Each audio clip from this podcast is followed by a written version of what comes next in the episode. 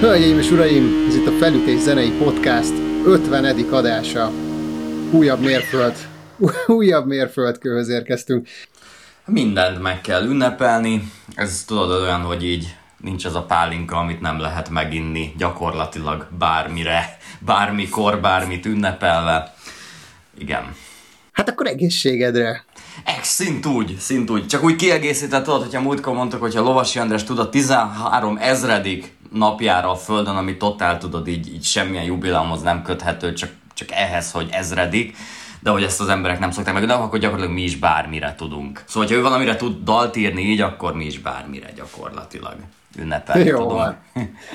Hát akkor izgulok, mi lesz az 51. adásban, de azonban ez most az 50. ami egy, egy kicsit uh, hasonló lesz, mint amikor az első évünket ünnepeltük, akkor az volt, hogy élőben kérdeztetek tőlünk a YouTube-on, most pedig Halodban. mivel most pedig, mivel, mivel azt gondoltuk, hogy nagyon-nagyon jó kérdések szoktak bejönni, de, de, de talán jó, hogyha, hogyha néhány rá tudjuk gondolni a válaszunkat, ezért meghirdettük a Facebook oldalunkon, hogy küldhettek nekünk néhány kérdést, és, és, és tök jók jöttek. Meg azt gondolom, hogy pont elég, és, és, és kellően izgalmas témákat fogunk szerintem boncolgatni ebbe a mai adásba, szóval ma nem egy lemezről vagy egy zenekarról lesz szó, ám bár lesz szó sok lemezről, meg zenekarról, meg egy csomó minden más dologról. Úgyhogy tartsatok velünk. Na, kérlek szépen, hát vágjunk is bele. A, a, a legfontosabb az az, hogy természetesen mindösszesen ketten kérdeztétek meg ö, nagyon viccesen azt, hogy mikor lesz túladás. De ezt mi továbbra se áruljuk el. ennyi, ennyi. Ezzel, ezzel ténylegesen úgy vagyunk, mint ahogy a túl volt a legutóbb megjelent lemezével. Egyszer lesz, vagy nem lesz. Az imén múlik. Az imén múlik az egész, jó? Ja, ja, ja, minden haragotokat zúdítsátok rám. Na szóval, kimásolgattuk ide magunknak a kérdéseket. Szerintem mehetünk név szerint is, meg sorba, ahogy, ahogy ez most van. Először is, mert Győr, Győr Sándor szerintem tényleg egy nagyon jó ilyen kezdő kérdést dobott föl, illetve hát, ha jól látom, rögtön legalább négy kérdést feltett nekünk. De pont olyan kérdések, amik összekapcsolódnak, tehát alapvetően elég könnyű rájuk egyszerre válaszolni, nem? Egy igennel, vagy egy nemmel. Olvassuk fel a kérdést is, nem? Persze, persze, persze. Tiéd a szó. Honnan merítetek ötletet, ihletet egy-egy adáshoz? Milyen úton megy végig a kreatív folyamat, amíg eljut a közönséghez? Huha! Milyen nem zenei témájú podcastben tudnátok elképzelni magatokat? Miben fejlődtetek a kezdeti időpo- időkhöz képest? Én a, a, a legutolsóra azt, azt azonnal mondanám, hogy, hogy egyébként én nagyon azt éreztem az első fél évben, hogy egyszerűen egyre kevésbé szalad a pofám. Tehát, hogy, hogy minél, minél többet hezitálok, ö, beleakadok olyan mondatokba, amikre kajak képes voltam még egy évvel előtte.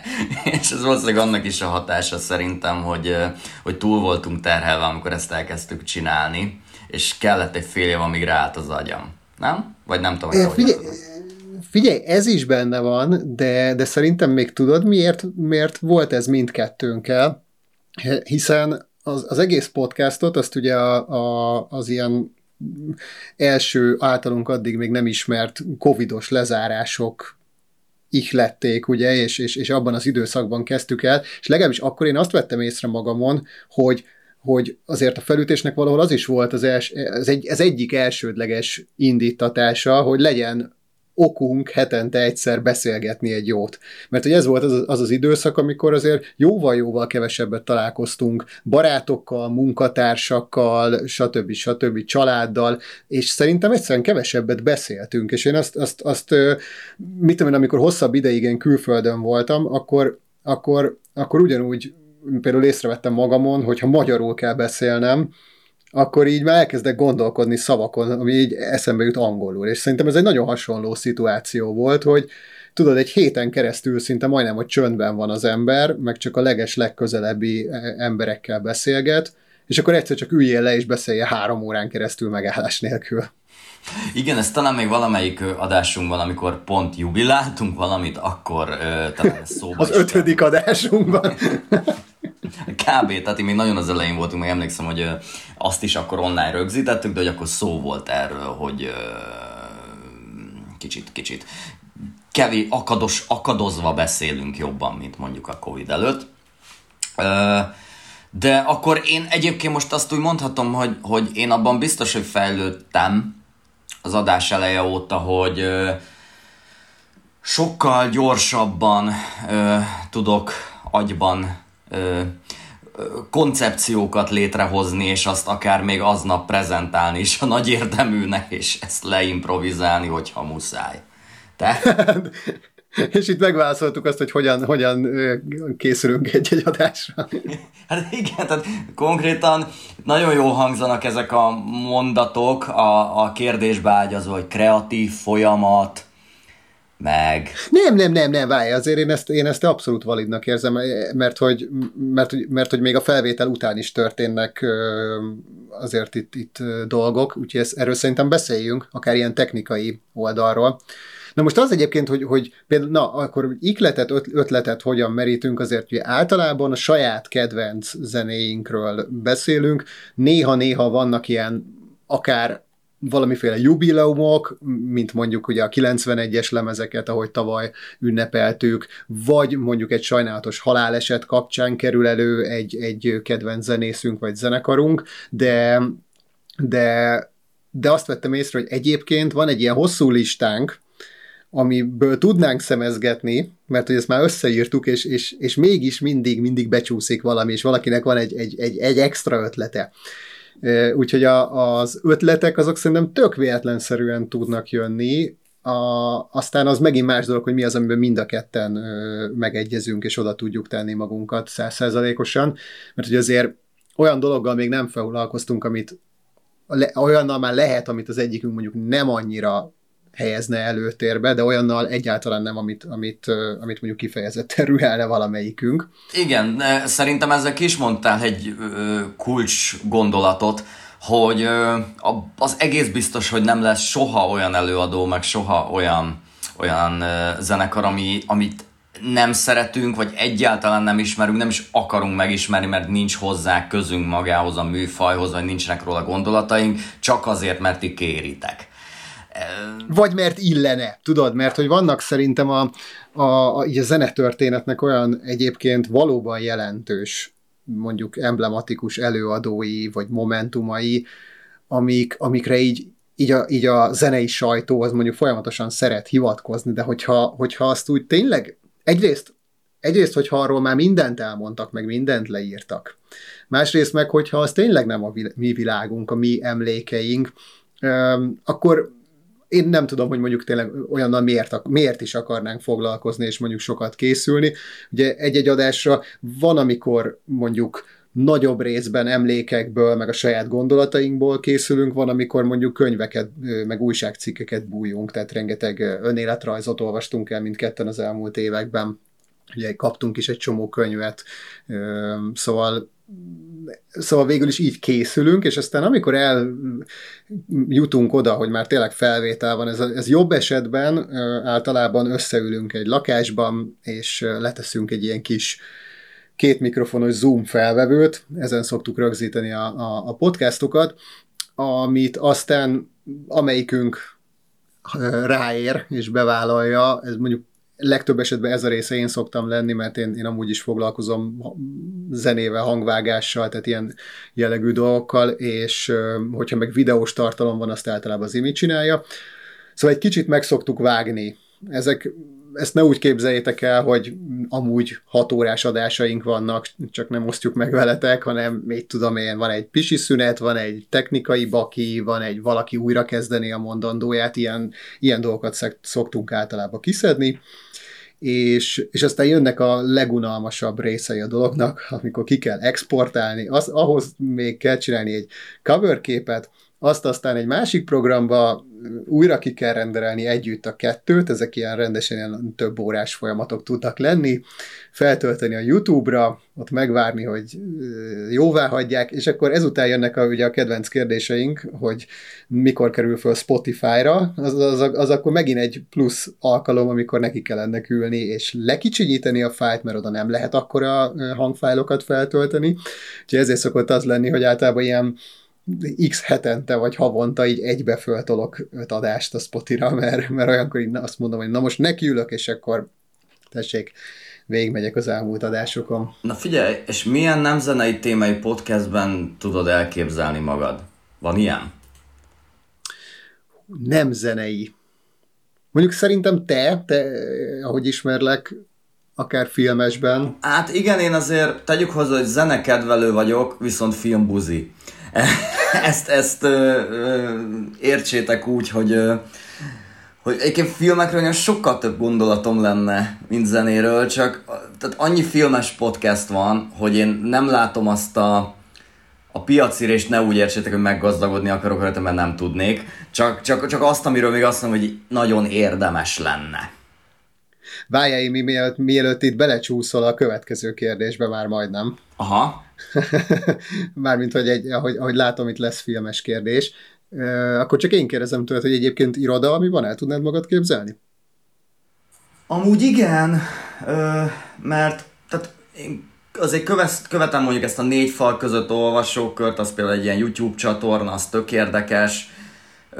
Van egy ilyen írta is olvastam, amit volt ilyen évfolyam társaim csinálnak podcast, de hogy azt gondolom, hogy az egy ilyen végtelen, az irodalom, meg az irodalom tudom, ez egy ilyen végtelen ö, beszédtéma, aminek sosincs vége, és imádják a konferenciákat, ö, különböző tanulmányköteteket, stb. azok, akik ennek a világnak alakítói és részesei, és tök jó lenne, hogyha minél többen csinálnának ebben ö, tartalmas podcasteket, mert én hallgatnám. Tehát, hogy egyébként akár igen ilyesmivel is foglalkoznék. Én egyébként amiben el tudnám képzelni magamat, az, az, az valamiféle um, olyan beszélgetős műsor, amiben, amiben különböző kreatív embereknek, tehát itt most nyilván részben zenészeknek, részben egyéb művészeknek és kreatív embereknek a, a, a, a, azzal a fajta processzével foglalkozni, hogy tényleg, hogy hogyan alkot, hogy azt mi befolyásolja, hogy hogyan akad el, és, és hogy mondjuk mentálisan hogyan éli meg a, a sikert, vagy akár a sikertelenséget, szóval, szóval olyan részével a kreatív alkotóknak, amiket talán nem ismerünk, mert hogy általában már a végeredménnyel foglalkozunk. Szóval egyébként valami hasonlón már gondolkoztam többször. Na, na, igen, igen, kíváncsi voltam, hogy azért neked is van egy párféle világ, amiben, aminek része vagy, és hogy mi még az, ami izgalmasnak találsz. Ja, és, és, és, és kifejezetten érdekel a házfelújítás, és, és a, egyéb uh, trükkök a ker, kerti, én kertész podcastet el tudnék képzelni. Úgyhogy, uh, hogyan, hogyan oldjam meg, hogy uh, ne barnuljon be a paradicsom palánta. Kommentben segítsetek Mikinek. Na, szóval a következő az egyébként szénégető Ricsi barátunktól érkezett, és ez kifejezetten filmes kérdés. Az a top három film, na ez, ez egy kicsit olyan, mint a kedvenc magyar lemezenk, sőt, még annál is nehezebb. Nem, ugye inkább rendezőket tudnék ilyen top hármat, hogy mondjuk szerintem a Polanski, ami nekem ilyen nekem ilyen hatalmas, tehát szerintem a kínai negyednél jobb film nem nagyon van a világon, nem is hiszem, hogy lesz. Halál és a lányka, a másik tőle ilyen, meg a kilencedik kapu, ezt a hármat tudom a Johnny depp amiben nagyon-nagyon szoktak utálni. Semmi nem történik benne, csak emberek könyveket nézegetnek, és rohadt sokat cigizik a Johnny Depp. Ö, meg rohangászik egy könyv után, amit állítólag a sátán írt. Ö, erről szól a film. Érdemes megnézni. Ö, én nagy rajongója vagyok, akkor még mondok még egy rendezőt, így a francia új hullámos horrornak, Pascal Lagyi és a, tőle a mártírokat ajánlom, csak azoknak, akik tényleg készen vannak erre lelkiekben, mert maradandó sérüléseket okoz a film, és ezt most vegyétek halálosan komolyan. És a magas ember, ami ennek így a, gyakorlatilag egy picit a, az ellentéte, és ahhoz képest, hogy egy ilyen horror krimiről beszélünk, egészen baráti és kellemes végkifejlete van. Pont. Semmi 80-as évek horror vagy akció? Azok olyanok, hogy na, figyelj, azt mindig nézem, meg az ilyen olyan, mint a levegő, hogy így nem, nem mondod meg külön, hogy mennyire szereted a levegőt. De hát szereted, uh-huh. hát ab, ab, abból élsz, tudod, vagy, vagy hogy mondjam, de hogy már eszembe se jut ezeket említeni, annyira természetesek, hogy vannak. én, én, én gondolkoztam, és nem, nem jutottam én se arra a, a, a végleges válaszra, hogy vajon mi lehet mondjuk a top három, ugye itt Ricsi azt kérdezte, hogy mennyire vagyunk filmesek, és hogy mik a top három filmjeink, illetve sorozataink.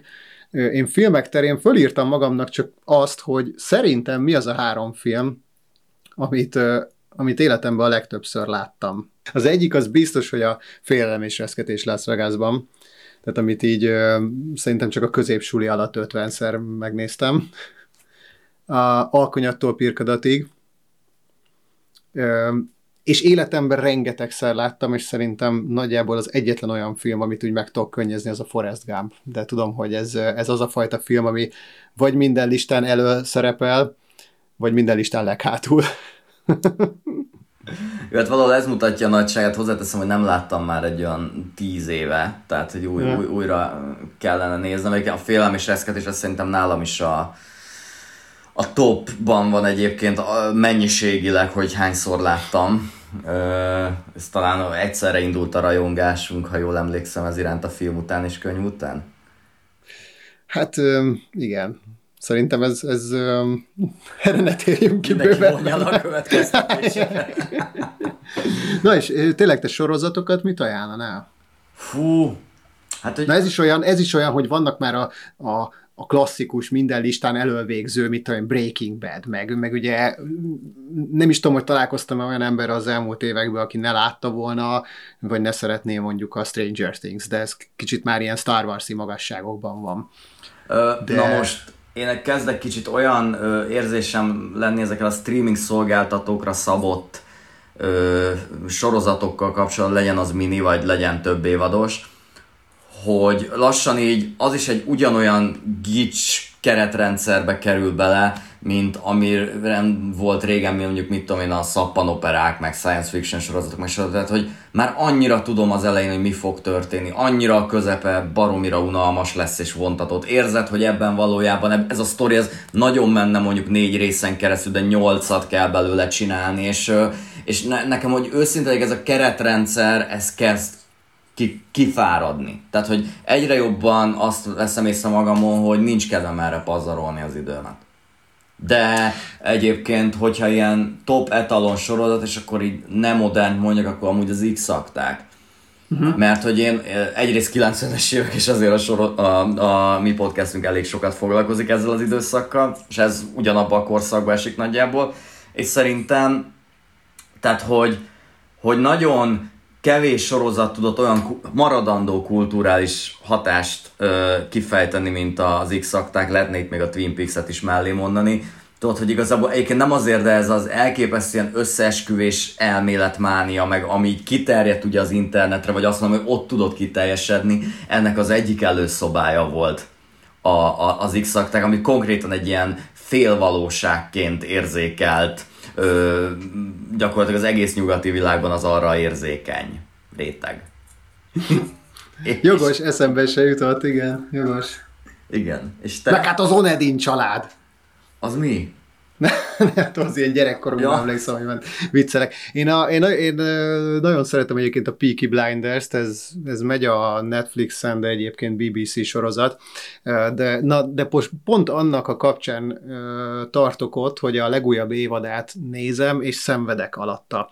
Hogy, hogy valahol ez, ez a bajom egyébként a sorozatokkal egy ideje, hogy időközben cserélődik szereplő, cserélődik rendező, néha nagyon érezni, hogy már csak hozzáírtak egy évadot, tudod, és, és például, például itt a Peaky Blinders esetében, aki nem ismerné, ez egy ilyen ö, ír gangster bandáról szól végül is, de nagyon-nagyon jó zenéje van. Vég Nick Cave, PG Harvey, de megszólal benne Radiohead, Idol, szóval kurva jó zenéje van, és hát egy, egyébként egy kemény sorozat, meg nagyon jó színészek is játszanak benne, Tom Hardy, meg Cillian Murphy, de hogy ö, ö, de hogy így, így, így, például most az utolsó évad, ez egy ilyen, ez egy ilyen, ez egy ilyen vontatott szenvedés eddig nekem. A másik nagyon vicces, az most pörgettem le ezt a Rowan, Rowan Atkinsonnal, van ez a Man vs. B. Aha, igen. Na most, na most ezt most csak azért mondom, hát nyilván kb. olyan, mint régen a Mr. Bean filmek, de, de hogy de hogy például vajon itt mi a mögöttes gondolat, ha más sorozatról beszélünk, hogy csináltak egy olyan, tulajdonképpen egy filmet, amit szétszabdaltak 9 darab 10 perces részé. Tehát tulajdonképpen ez egy 90 perces film. Uh-huh. Hogy, és, és, és ráadásul úgy, úgy van, hogy igazából ugye lepörgetett simán egy este alatt, és csak annyi történik, hogy bizonyos jelenetek után, egyébként szerintem nem is annyira indokolt jelenetek után, kiírják a stáblistát, és pörög egyet a, a, izé, tudod, a töltő ikon, és jön a következő rész, hogy ennek mi értelme? Tehát, hogy következő, most itt fogunk tartani, hogy tulajdonképpen filmeket úgy fogunk nézni, hogy, hogy, hogy részekre van bontva. Hát ennyire, ennyire, az, tényleg ennyire a sorozat lett a film. Na hát kicsit erről beszéltem ugye az előbb, hogy, hogy annyira konkretizálódott ez a világ, hogy már pont az a varázs, ami az elején volt, mondjuk még egy évtizeddel ezelőtt, az kezd belőle kiveszni. És tudod, például ilyen, hogy az első ilyen Netflixes tartalom, az Netflixes vagy HBO-s? Tök mindegy. Az első ilyen streaming szolgáltatós élményem, én úgy emlékszem, hogy egy évtized ezelőtt kb. az a, az a House of Cards volt.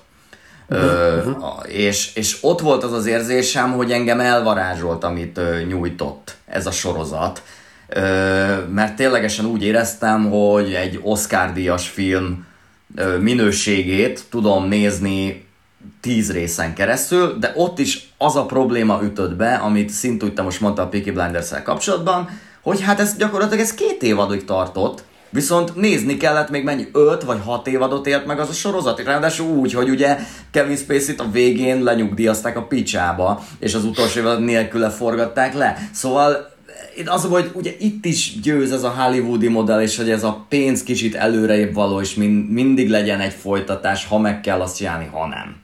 Uh-huh. Hát, igen. Igen. Igen. Egyébként szerintem nekem viccnek a, a, a Breaking Bad volt az egyik olyan sorozat, amit, amit tényleg így ettem, így, így, akármilyen hosszú is volt, és most arra meg én rájöttem, hogy ezeket az ilyen ilyen 6-7-8 részes, ilyen egyévados sorozatokat szeretem, ami, aminek lesz vége. Aha. Vagy esetleg még földobják a labdát, tudod, hogy, hogy akár folytatódhatna is, de, de úgy nagyjából van egy keret.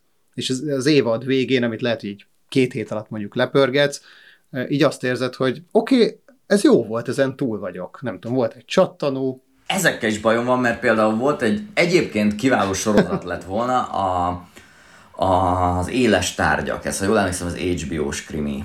És azért az is, ha jól emlékszem, nem tudom, tíz részes volt, nyolc.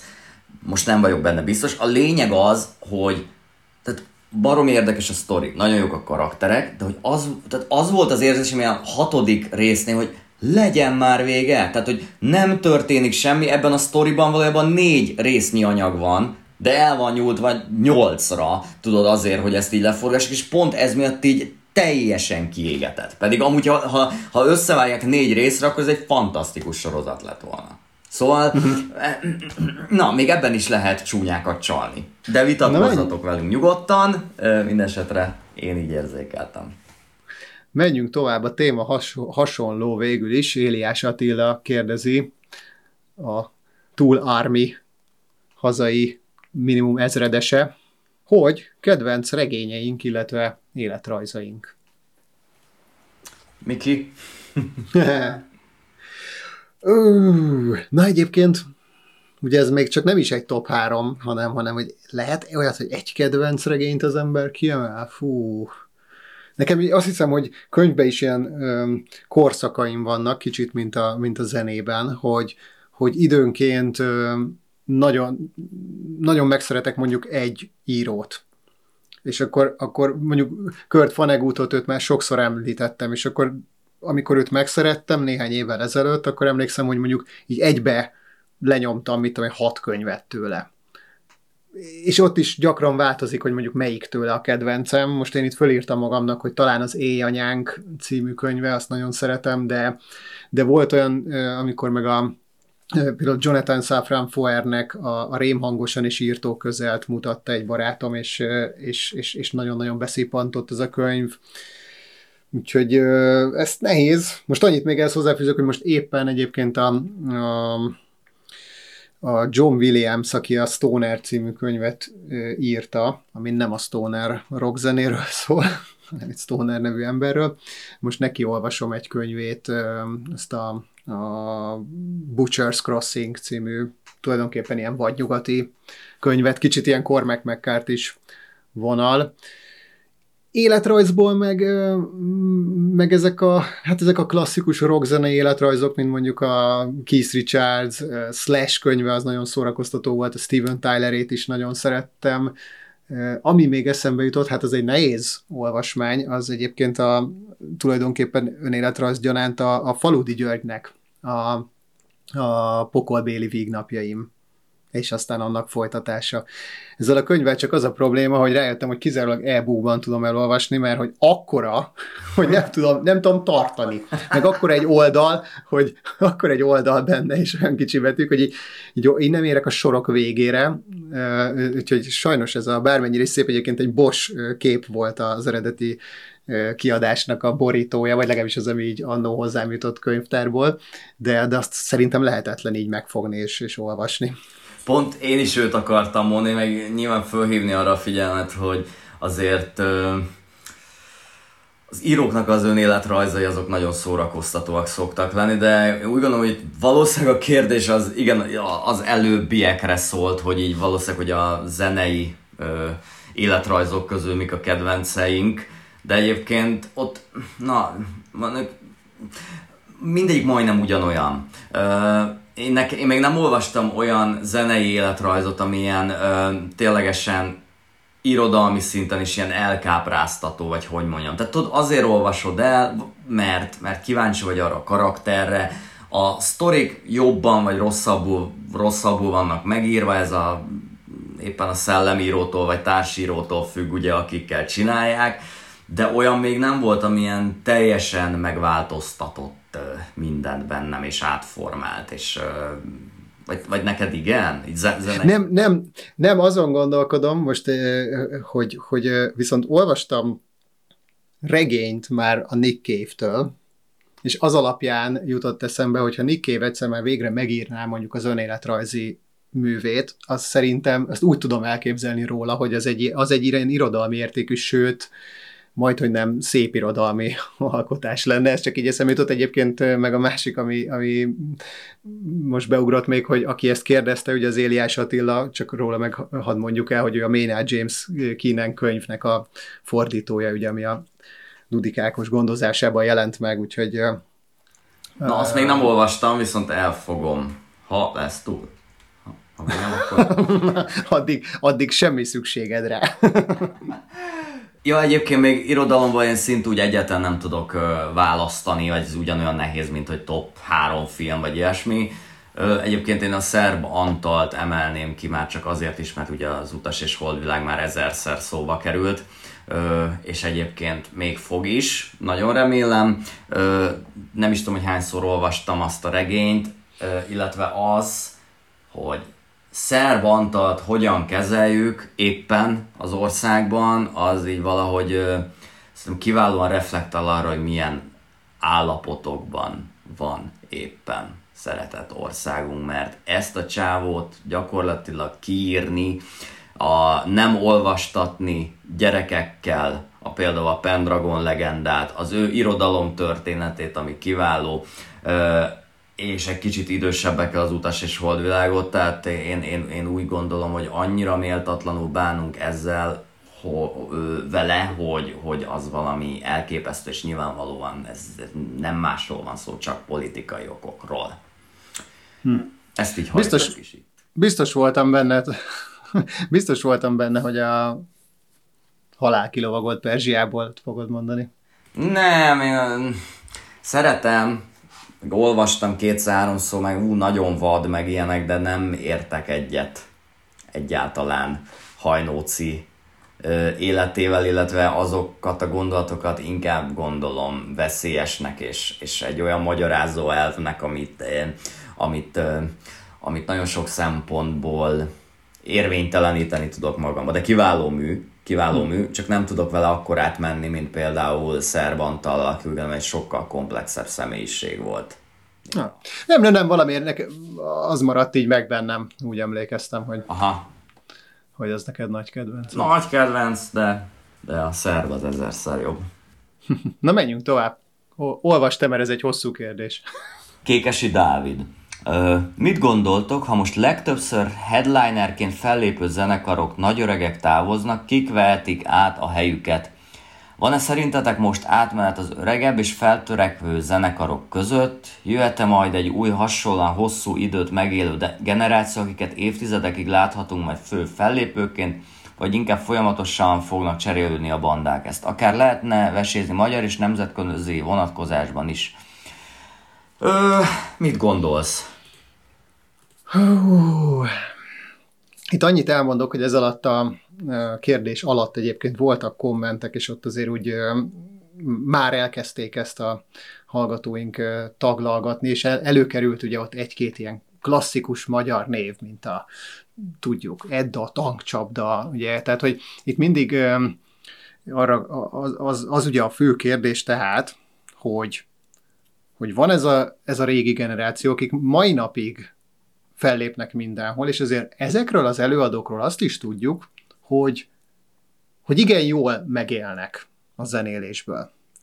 Na most ez csak azért szerintem fontos, mert, mert amit én látok, az az, hogy, hogy hogy ami egy baromi nagy különbség itt, itt mondjuk egy mai generáció között.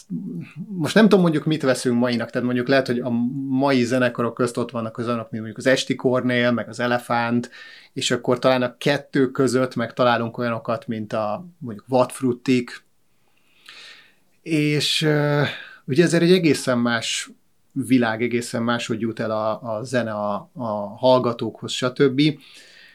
De de szerintem az egy, egy nagyon fontos különbség, hogy például ugye Magyarországon ez is egy ilyen nagyon sokszor emlegetett dolog, hogy mennyivel több koncerthelyszín volt régen, mekkora turnékat lehetett csinálni. Hogy, hogy tulajdonképpen mondjuk egy Kispár és a Borz az, az úgy élte az életét a 90-es évek elején, hogy állandóan játszottak valahol, és a fennmaradó napokon meg próbáltak. Na most a mai zenekarok meg úgy működnek, és nem azért, mert hogy ők rosszabbak lennének, hanem mert, mert, mert, mert hogy ma, ma is már mondjuk egy kispár és a borz, az ugyanúgy csak hétvégén tud játszani, vagy a fesztivál szezonban, az más dolog, hogy ők meg aztán nem is játszanak, vagy, vagy csak időnként egyet-egyet, de mindegy, akkor mondjuk egy tankcsapda. Tehát tudod, amikor most látunk egy tankcsapda turnét, csak nézzünk meg egy plakátot, akkor az az, hogy mit tudom én, van öt koncert az országban, meg a végén van egy Budapest Park egy nagy koncert záró. Megnéztük volna ezt 20 pár évvel ezelőtt, akkor úgy néz ki egy ilyen turné poszter, hogy ott van a 30 állomás, csak az országban, meg még akár ki is mennek külföldre. És, és, és lepörög, mit tudom én, egy hónap alatt de addig folyamatosan úton vannak. Na most szerintem ez, ez viszont, hogy, hogy a, az új zenekarok már csak ebben tudnak részt venni, hogy pénteken játszunk Szegeden, meg a következő héten szombaton Győrben, és akkor majd a fesztivál szezonon meg mászkálunk ide-oda, ezáltal, ezáltal például szerintem nekik muszáj dolgozni. Hát igen. A úgymond civil életet élni, mert hát nem is tud más csinálni, hát nem akarja tökélyét vakarni egy héten keresztül azért, mert majd lesz egy koncert. És szerintem valahol, valahol emiatt mondom azt, hogy nem, igazából szerintem nem lesznek már ilyen zenekarok, ö, olyan zenekarok lesznek, mint mondjuk az előbb említett mondjuk Vatfrutikról el tudom képzelni, hogy mondjuk átvesznek egy olyan helyet, sőt valahol már át is vették, hogy ugye meg tudnak tölteni akár majd évente egyszer egy arénát, tehát hogy e-, ebbe a fajta ö, kategóriába be tudnak majd lépni, hogy kevesebbet, még kevesebbet kell játszaniuk, uh-huh. de mondjuk ugyanúgy vagy jobban megélnek belőle. Neked mi a véleményed? Hát figyelj, nagyjából a magyar szintéről ugyanez, mint amit te most itt kifejtettél. Világszinten meg én úgy gondolom, hogy persze, tehát hogy mindig lesznek világsztárok, meg az ugye egy teljesen más műfaj. Ö, csak most nem tudom, hogy itt a kérdés itt valójában a rock szintérre vonatkozott el, mert ott azt kell mondani, hogy hát nem, nem valószínű. Tehát, hogy mhm. egyszerűen annyira ö, a műfajok összefolytak, és, és minden mindennel összevegyült a, a 2010-es években, hogy most nem tudom, most akkor tudod, arra irányul a kérdés, hogy most akkor a Post Malone az hova tud jutni, és mondjuk 30 év múlva is hallgatjuk-e őt, egy már teljesen más kiforrott műfaj, és ugyanúgy megtölte arénákat, mert hogy érted, a, a Code Orange nyilván nem fog, ha azt jelenti most a metal, érted? Uh-huh. Szóval, hogy, hogy az, hogy most én nagyon azt látom, hogy a, hogy a, a, a rockzenének, ha tetszik, ha nem, nincsenek olyan ikonikus nagy előadói, mint, mint amik voltak még 30 évvel ezelőtt. Tehát, hogy érted, most volt itt múlt héten a Korn, akit akkor még gyerekek hallgattak, most már 40-esek hallgatják, többnyire meg 30-asok, meg viszonylag kevés 20-as, de, de be tudnak fogni egy ilyen komplex nagy karriert. És hogy nyilván akkora cuccok voltak mondjuk még az ezredforduló, hogy ide még csak nem is jöttek el. De, yeah de, de ilyen jelenleg nincs a rockzenében, és bocsánat, még valami, már nem csak, tehát hogy tehát például szóba került, amikor csináltuk ezt a kon, kon, komment szekció adást a bárholban, akkor hogy a, a Ghost lehet az ilyesmi talán. Én azt gondolom, hogy nem, csak ott nem reagáltam rá, meg nem olyan volt a szövegkörnyezet, hogy, hogy hirtelen most ezt kiragadjam, de én azt gondolom, hogy azért nem, mert alapvetően amikor az már megindult, az már akkor is, a 2010-es évek elején, már akkor is valójában az a késő 20-asoknak, 30-asoknak készült. És azóta ez a közönség még inkább öregedik, és egy 15 éves gyereket, aki alapvetően ebben a full digitális trap műfajban ö, nő föl, meg SoundCloud rapperek, meg tököm tudja, ennek így egyáltalán nem fog jelenteni semmit. Ez az ilyen nagyon szimpadias, és egyébként is az ilyen 70-es, 80-as, 90-es évekre reflektáló muzsika. Ez valójában nekünk volt egy ilyen metapoén, akik ezt megéltük. Meg a tőlünk jóval idősebbeknek. Uh-huh. Meg, meg figyelj, az a helyzet, hogy, hogy valójában ezeknek a zenekaroknak nincsenek slágereik.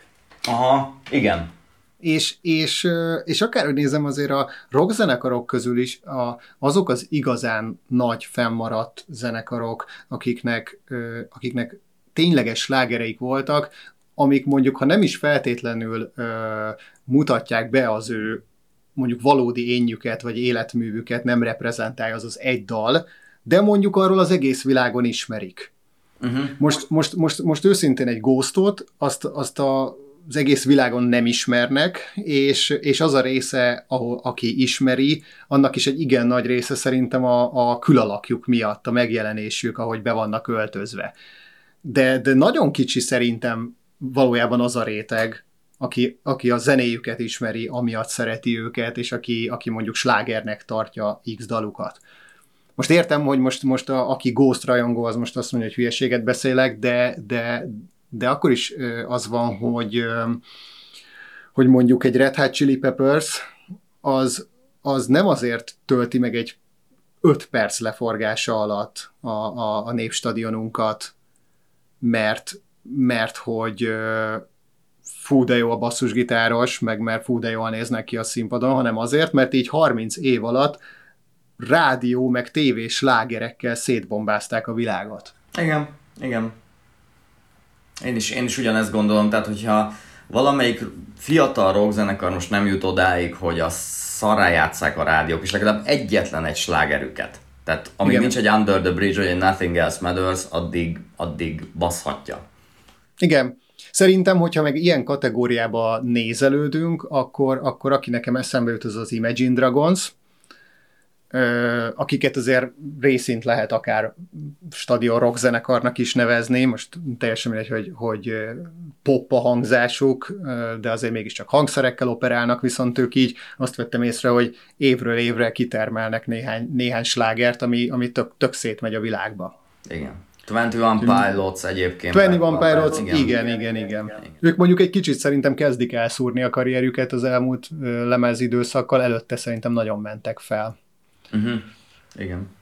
Ja, ö, Szedlár István, ő nem egy kérdést dobott be, és én nem is pontosan tudom, hogy vajon ö, mire gondol ezzel, hogy érdekes lehet a kollektív zsenialitás témája. Ez, ez szerinted ez azt jelenti, hogy mondjuk egy olyan zenekar, amiben minden tag zseni? Ö, Hát igen, vagy, vagy, vagy, az, a, vagy az, a, az a személy, aki kollektíven zseni mindenben. Ja, aha. A polihisztor, nem? Vagy... Hát igen, ez ilyen nagyon, úgy gondolom, hogy ez ilyen nagyon romantikus fogalom, amelyik mostanában kezdi kifingani magát. De az tény, mm-hmm. hogy a rockzenének a nagy korszakaiban ez, ez, ez tényleg ez a ragadvány, ez így ö, működött, és akkor imádtuk zseninek tekinteni azokat, akik, akik valamilyen ilyen kedvenc előadóink, de én úgy gondolom, hogy egy olyan korszakban, akit bárki, akit így, tudod, így elsodorhat egy cancel culture, vagy gyakorlatilag bármi, amivel egyébként megszegi azoknak a kurzusoknak a szabályait, amik éppen úgymond trendik és menők. Senki, tehát, sen, tehát és mindenki feláldozható ebben a világban, már én úgy gondolom. Bár pedig egy kollektív zsenit nem lehet ö, eltüntetni, vagy nem lehet föláldozni. Ugye valamiért pont ezért volt egyszerre káros is, meg egyszerre menő is ez a fajta filozófia. Úgyhogy ez egy kicsit érvénytelen a mai korszakban, de persze érdemes ezt, sőt, ez amúgy egy tök jó podcast téma lenne ezt vizsgálni egyébként. Nekem, akik eszembe jutnak, mondjuk zenekarok, az persze a Beatles, a Doors, meg a Led Zeppelin, ahol, ahol, ahol minden tagot ténylegesen a saját hangszerén, a saját megjelenésében egy, egy különleges és zseniális alaknak tartok. És, és ez tény, hogy sok, sok olyan zenekar van, amiből az, amiben azért vannak tagok, akik pótolhatóak. Az megint más dolog, hogy például ö, van, amikor a zenekar hiszi azt, hogy valaki pótolható, és egyébként én szerintem nem az. Például erre volt szerintem egy tökéletes példa a múlt heti Deftones koncert, ahol így lehet, hogy valaki azt mondta, hogy jó, hát most tök mindegy, hogy nem jön el a Stephen Carpenter, hát most nyilván ugyanúgy le fogja valaki gitározni azokat a riffeket, de szerintem rohadtul nem volt egyben a zenekar ettől, hogy, hogy, hogy tulajdonképpen valaki ilyen hakni, meg session státuszban volt a csapatban. A kornom például ez nekem nem tűnt fel ez a része. Igen. Meg én el is hittem volna arról a csávról, hogy a Füldi. Ko- Kovács Roland. Hella!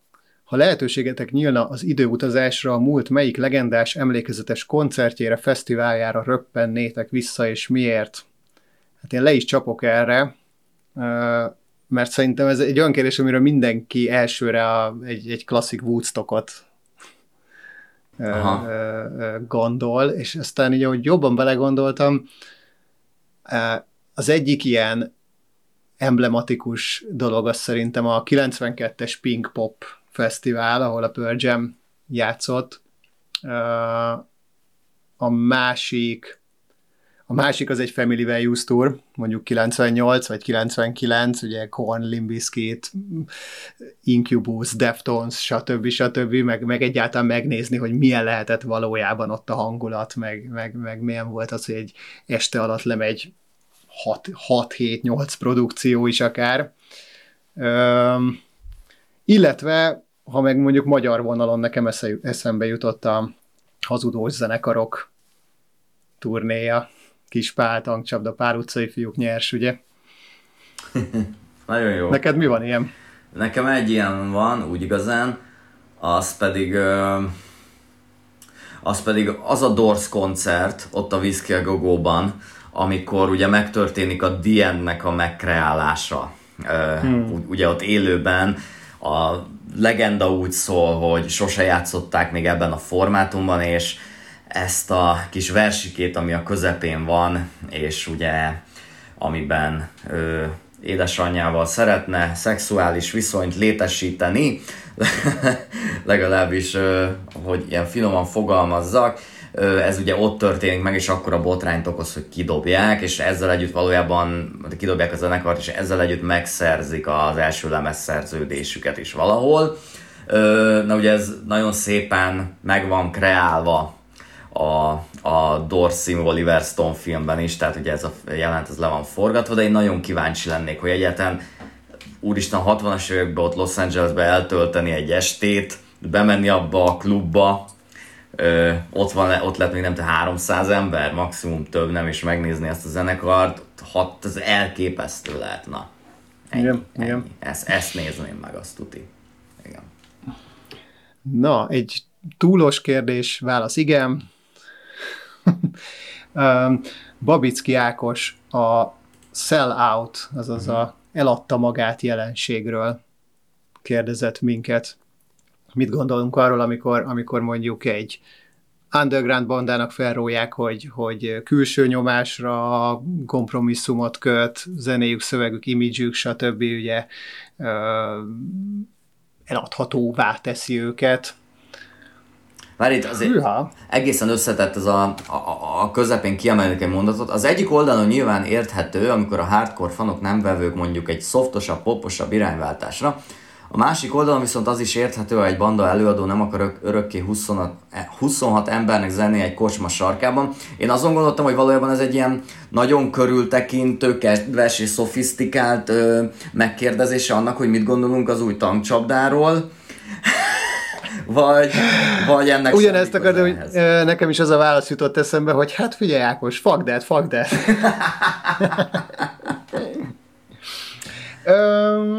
Válaszoljunk már erre egy kicsit ö, mm, jobban kibontva, hogyha egyébként hogy úgy is, úgy is szerintem ö, többeknek nem tetszett, hogy mi csináltuk ezt a nagyon hosszú tankcsapda részt, amit szerintem egyébként kommentekben megvédtünk ö, több helyen, és akkor azóta volt, aki tőlem kérdezte, hogy most is ugyanúgy ugyanazokat mondanánk a tankcsapdáról ezután a videoklip után is.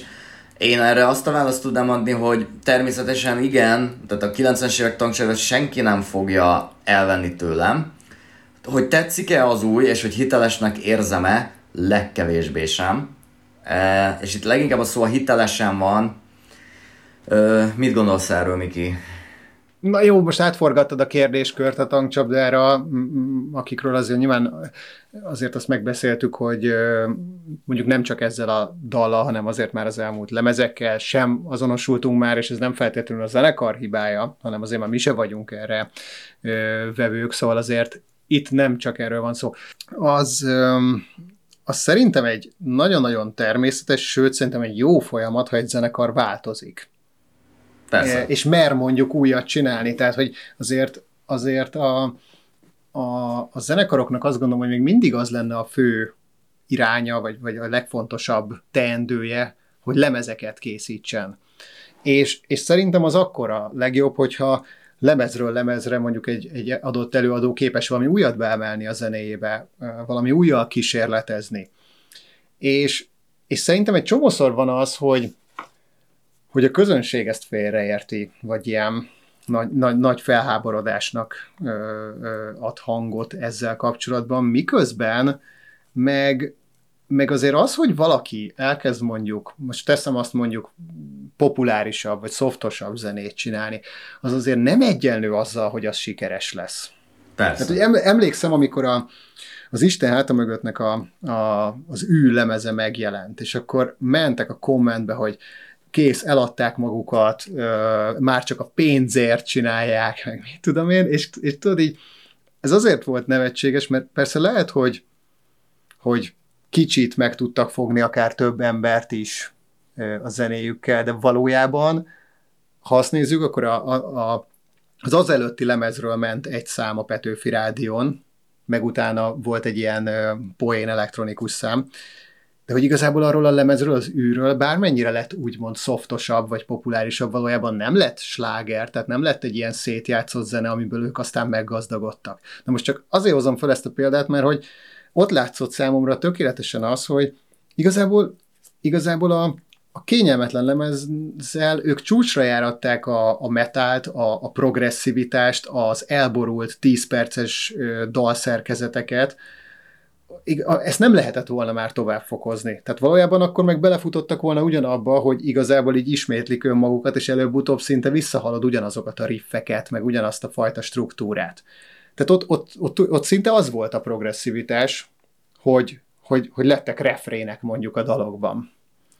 Uh-huh. Úgyhogy, úgyhogy csak erre, ezt, ezt most azért emelem ki, mondjuk nekem ez mint példa eszembe jutott, hogy igen, itt is van, hogy akár hazai példák érdekelnének, hogy, hogy például itt, itt mintha a közönség ezt, ezt azt érezte volna, hogy eladja magát a zenekar, de és lehet, hogy el is adta volna magát a zenekar, hogyha van erre igény, de valójában valójában nem lettek ezzel sikeresebbek vagy kultikusabbak. Inkább szerintem a másik oldalon vannak az olyan előadók, mint mondjuk, mit, egyébként mondjunk neveket, én leszorom, mint mondjuk a Punani Masszív, uh-huh. akik, akiket amikor megismertem, akkor nagyon sokan így egyszerre megszerették őket, és mutogatták nekem még a, a Senkik című lemezüket. És tudod, azt én is meghallgattam, meg, meg, meg az az előtti albumot, és azt éreztem, hogy fő, igazából ez ilyen tök jó félig élőzenés, hip-hop, fasza magyar szövegek vannak, nekem annyira sosem jött át, meg, meg, meg nem szerettem, de viszont abszolút úgy éreztem, hogy ennek így, ennek, ebben megvan az, hogy, hogy, hogy lehet sikeres. Úgy érzem, hogy van joga rá. Na de az a pont, amikor, amikor csináltak egy slágert, és azt érzem, hogy azóta ugyanazt a slágert írják meg körbe-körbe. Ugye, és ugyanezt érzem mondjuk a Well Hello esetében is, hogy amikor, amikor valaki ráül erre a vonatra, mert hogy egyszer valami bejött. Na és ott kéne szerintem, tehát a zene, meg a művészet, az akkor lenne érdekes, hogyha ott mondanád egy bizonyos ponton azt, hogy igen, azt megcsináltam, úgyhogy nem csinálom meg többet. De sajnos erre a rossz példa, amikor így belefordulunk ebbe a megélhetési ö, zeneírásba, az az, hogy azt megcsináltam, úgyhogy megcsinálom még 15-ször. Na igen, de mondjuk kérdés az, hogy ezzel tényleg probléma van-e, vagy hogyha ismétlet sokszor, akkor az, az, az nem művészet? Mert hogy most eh, én inkább, hogy mondjam, engem inkább az szokott fárasztani, amikor valaki ebből eszmét csinál hogy én nem változtam semmit, bezzeg én. Én ugyanolyan vagyok, de az, az, az szörnyű, hogyha ugyanolyan vagy, mint 20 évvel ezelőtt, tudod? Tehát igen, nem legyél ugyanolyan. Én, én nem tudom, nem, nem, nem érzem azt, hogy a, a, akár 10 évvel ezelőtti mi szeretnék lenni semmiben, tudod? Mert hát az idő az telik, és, és változunk hajó, ha rossz irányba, tehát hogy én inkább az fáraszt lenne, amikor valaki túl ostoba ahhoz, hogy változzon, és, és azt gondolja, hogy az az egy, az nagyon, ez egyébként ilyen metálkörökben nagyon szokott menni, tudod, tehát, hogy így ezt valahol erénynek van föltüntetve, pedig szerintem nem az. A, a másik pedig, tehát engem inkább ez, ez, ez fáraszt, illetve az, amikor akkor nem akar váltani, amikor azok a szerzemények egyre gyengébbek, tudod? Uh-huh. Szóval, szóval ez, ez, ez, ebben a két esetben idegesít ez. Molnár Saci Sándor, melyik általatok kedvelt még létező vagy már feloszlott bandában játszanátok legszívesebben, és milyen hangszeren? Ú, én semmibe. De most tényleg, tehát, hogy én annyira nem szeretnék úgy játszani, ahogy valaki más, meg nem is tudok, vagy hogy mondjam, idegesít, hogyha nem a saját gitár soundom, hogyha valamihez nagyon hasonlítani kell, meg mit tudom én, én én őszintén, hogy nem szeretnék senkivel játszani. Hm. Te? Ö, az jut most eszembe, hogy kb. két héttel ezelőtt voltunk a pár baráttal a Junkiesnak a Nihil 25-ös bulián a, a Barbanegrába, és uh, ugye egy ideje a Ricky Church nincs a zenekarban, most tök mindegy, hogy milyen okokból kifolyólag, van egy új basszusgitárosa a zenekarnak, és, és valaki így mellettem két koncert, vagy két szám között mondta, hogy fú, hát az a hülye gyerek, aki nyomja a basszus, vagy nem tudom, valami ilyesmit. És, és, és igazából akkor gondolkoztam el azon, hogy oké, okay, de, de valószínűleg nem az történt, hogy jött ez a srác, és így kitúrta a Rikit, hanem hogy ott volt egy probléma, most tök mindegy, hogy kiszállt, vagy, vagy megváltak tőle, stb., de volt egy üres hely, amit valakinek be kell tölteni.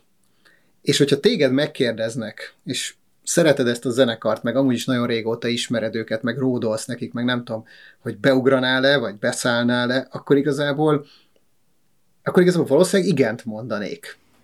Én is. Nem? Persze. Ez, ez az egyik oldala a dolognak. A másik meg az, hogy, hogy, hogy a zenekar részéről is ez egy valójában egy, egy, egy nehezített körülmény, meg egy, meg egy probléma, hogy valakit be kell tanítani, valaki, valakivel jóba kell lenni, meg kell ott felelni, tehát hogy valójában úgy érzem, hogy ez nem az ő hibája, és nem is a zenekar hibája mondjuk, hogy ott van egy új tag, úgyhogy ne utáljátok az új tagokat. De egyébként nekem se jut eszembe, mert inkább tudod, mi, mi, mi jut eszembe? Az, hogy mondjuk rengeteg olyan zenekar van, akik, vagy zenész, akikkel mondjuk bárcsak jammelhetnék egyszer egyet. Aha.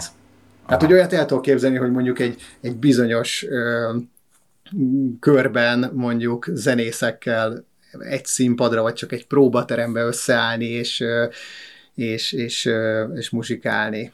Na, és akkor például mondj konkrétumot. Na, még gondolkodom egy kicsit, majd lehet, hogy vissza, visszatérünk ehhez a kérdéshez, hát a eszembe jut. Vagy volt egy olyan kérdés majd, ami ilyen idoljainkkal kapcsolatban, vagy olyasmi, ki inspirált a zenébe, és akkor lehet, hogy ott, ott, ott jobban átgondolom ezt. Következő. Hogyan jött az életetekbe a zene? Mikor kezdtetek hangszereken játszani, kik inspiráltak, milyen zenekarokban játszottatok, és milyen nehézségeket találtátok szembe magatokat zenekaron belül, nézeteltérések, stb. Hú, ez jó komplex kérdés, csokor. Hogyan jött az életetekbe a zene? Az első felét nézzük, hát... Uh-huh. Hogyan?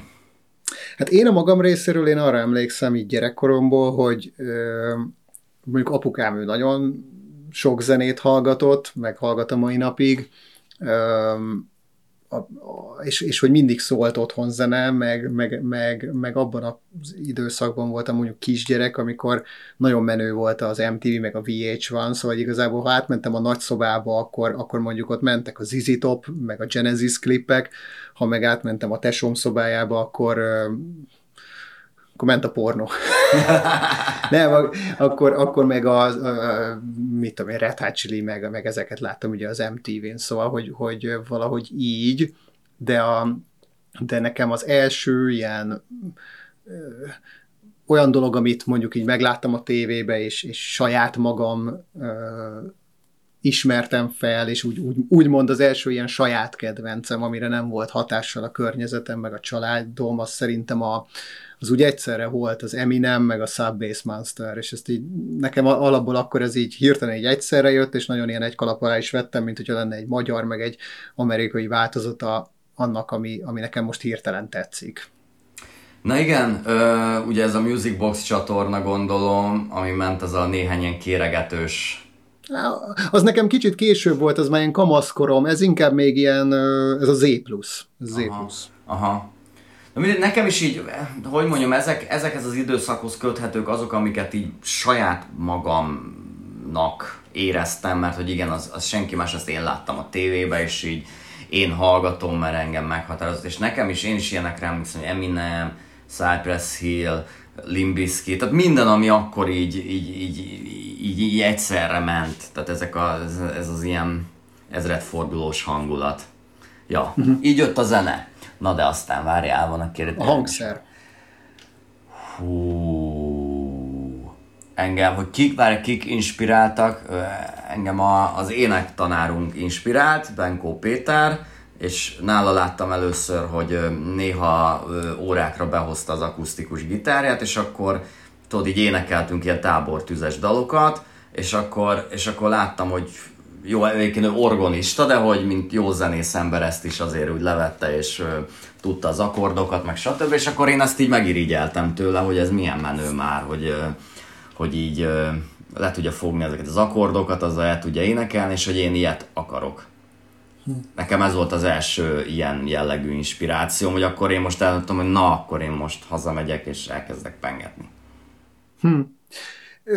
Nekem egyébként a gitározás, ezzel már sokat gondolkoztam, de az nem, nem köthető egyáltalán gitároshoz, vagy, vagy, vagy zenészhez, hanem sokkal inkább arról volt szó az én esetemben, hogy, hogy így ki akartam fejezni magam, nagyon, nagyon sok szöveget írtam, és akkor mivel az, azért az már valamelyest akkor is éreztem, hogy énekelni azt nem tudok jól, de, de, de mégis mondjuk még akkor próbálkoztam, meg gondoltam arra, hogy énekes leszek, vagy előadó, de, de, de hogy azt éreztem, hogy hát akkor mondjuk azért kéne egy hangszer a, ahhoz, hogy meg tudjam írni a dalaimat.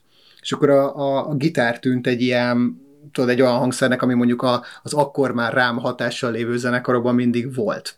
Tehát mondjuk én elég kevés olyat hallgattam, amiben zongora lett volna, Szóval a gitár, gitár az eleve egy olyan ö, ö, hangszernek tűnt, amivel mondjuk ha egyedül leülök, akkor is képes vagyok ö, azt megszólaltatni, összerakni akkordokat, dallamokat, és akár még magában is hallgatható, meg akár egy zenekari környezetben is megállja a helyét. Szóval nekem, nekem a hangszer maga az így jött, aztán ö, ma meg már ilyen mindenen egy kicsit játszom, arc kezdek lenni, de azért semmi nem elég jól, mert itt gitár, szinti, basszusgitár, dobit, minden van körülöttem, sőt, még egy mandolin is. Én nagyon szeretem a, a, azt, hogyha a kezem közé kerül egy olyan új hangszer, amit valójában nem, hirtelen nem is tudom akár, hogy a hangok hol vannak és mint vannak. Nekem, nekem nagyon inspirál. Ezért például nagyon szeretem a gitáron a nyílt hangolásokat, hogy csak így elhangolom egy, egy, egy valami különös hangolásba, és akkor, akkor nem azon jár az agyam, hogy jó, itt van egy A, itt van egy E, stb., hanem csak, csak, csak megyek a flóval, hogy hogy hangzik az, amit, amit lepengetek. És például egyébként ilyen téren számomra egy ilyen inspiráció akár a, a, a Jimmy Page játék a Led Zeppelinbe, akár a John Butler nevű ausztrál gitáros. Ja. Egyébként zenekaron belül, hát figyelj, szerintem olyan nehézségekkel, hogy a fiatalabb korunkban ott azért az volt főleg a nehézség, hogy valaki komolyabban gondolja, van, aki meg el jön a próbára, vagy késik másfél órát a, a két órára befoglalt fizetős termes próbából, stb. De nem emlékszem olyan óriási nagy összeveszésekre. Hát mindig vannak persze. Fú, én emlékszem, csak nem, nem veled, de hogy én azért így végig jártam ezt a szamár létrát így ö, emlékeim szerint. Ö, az biztos, hogy az, hogy a zenélés az csapatjáték, még akkor is, hogyha szóló előadó vagy, tehát, hogy nem tudsz mindent egyedül csinálni, kéretik nagyon halálosan komolyan venni, de tényleg, és így mind, minél inkább ö, megértő lenni a másikkal szemben. Azt hiszem, hogy ez az egyik ilyen alapszabály, amit az életemben megtanultam.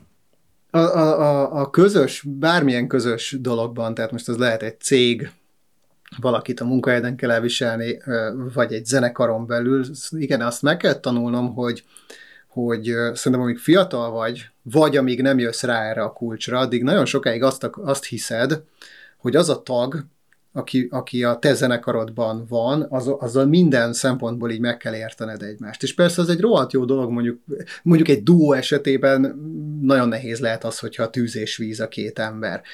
De egy, egy, egy, egy, egy zenekarnál azért némi nemű klikkesedés az még szerintem belefér, illetve az, hogy meg kell fogni azt, hogy a, az adott embernek mi, a, mi az értéke, miért van ő abban a zenekarban, a személyisége miatt, amiatt, hogy hozzátesz valami, valami extrát a, a, a fejlődésedhez, vagy, a, vagy mondjuk a hangszeres tudása miatt, de, de hogy nem fogsz tökéleteset találni, szerintem.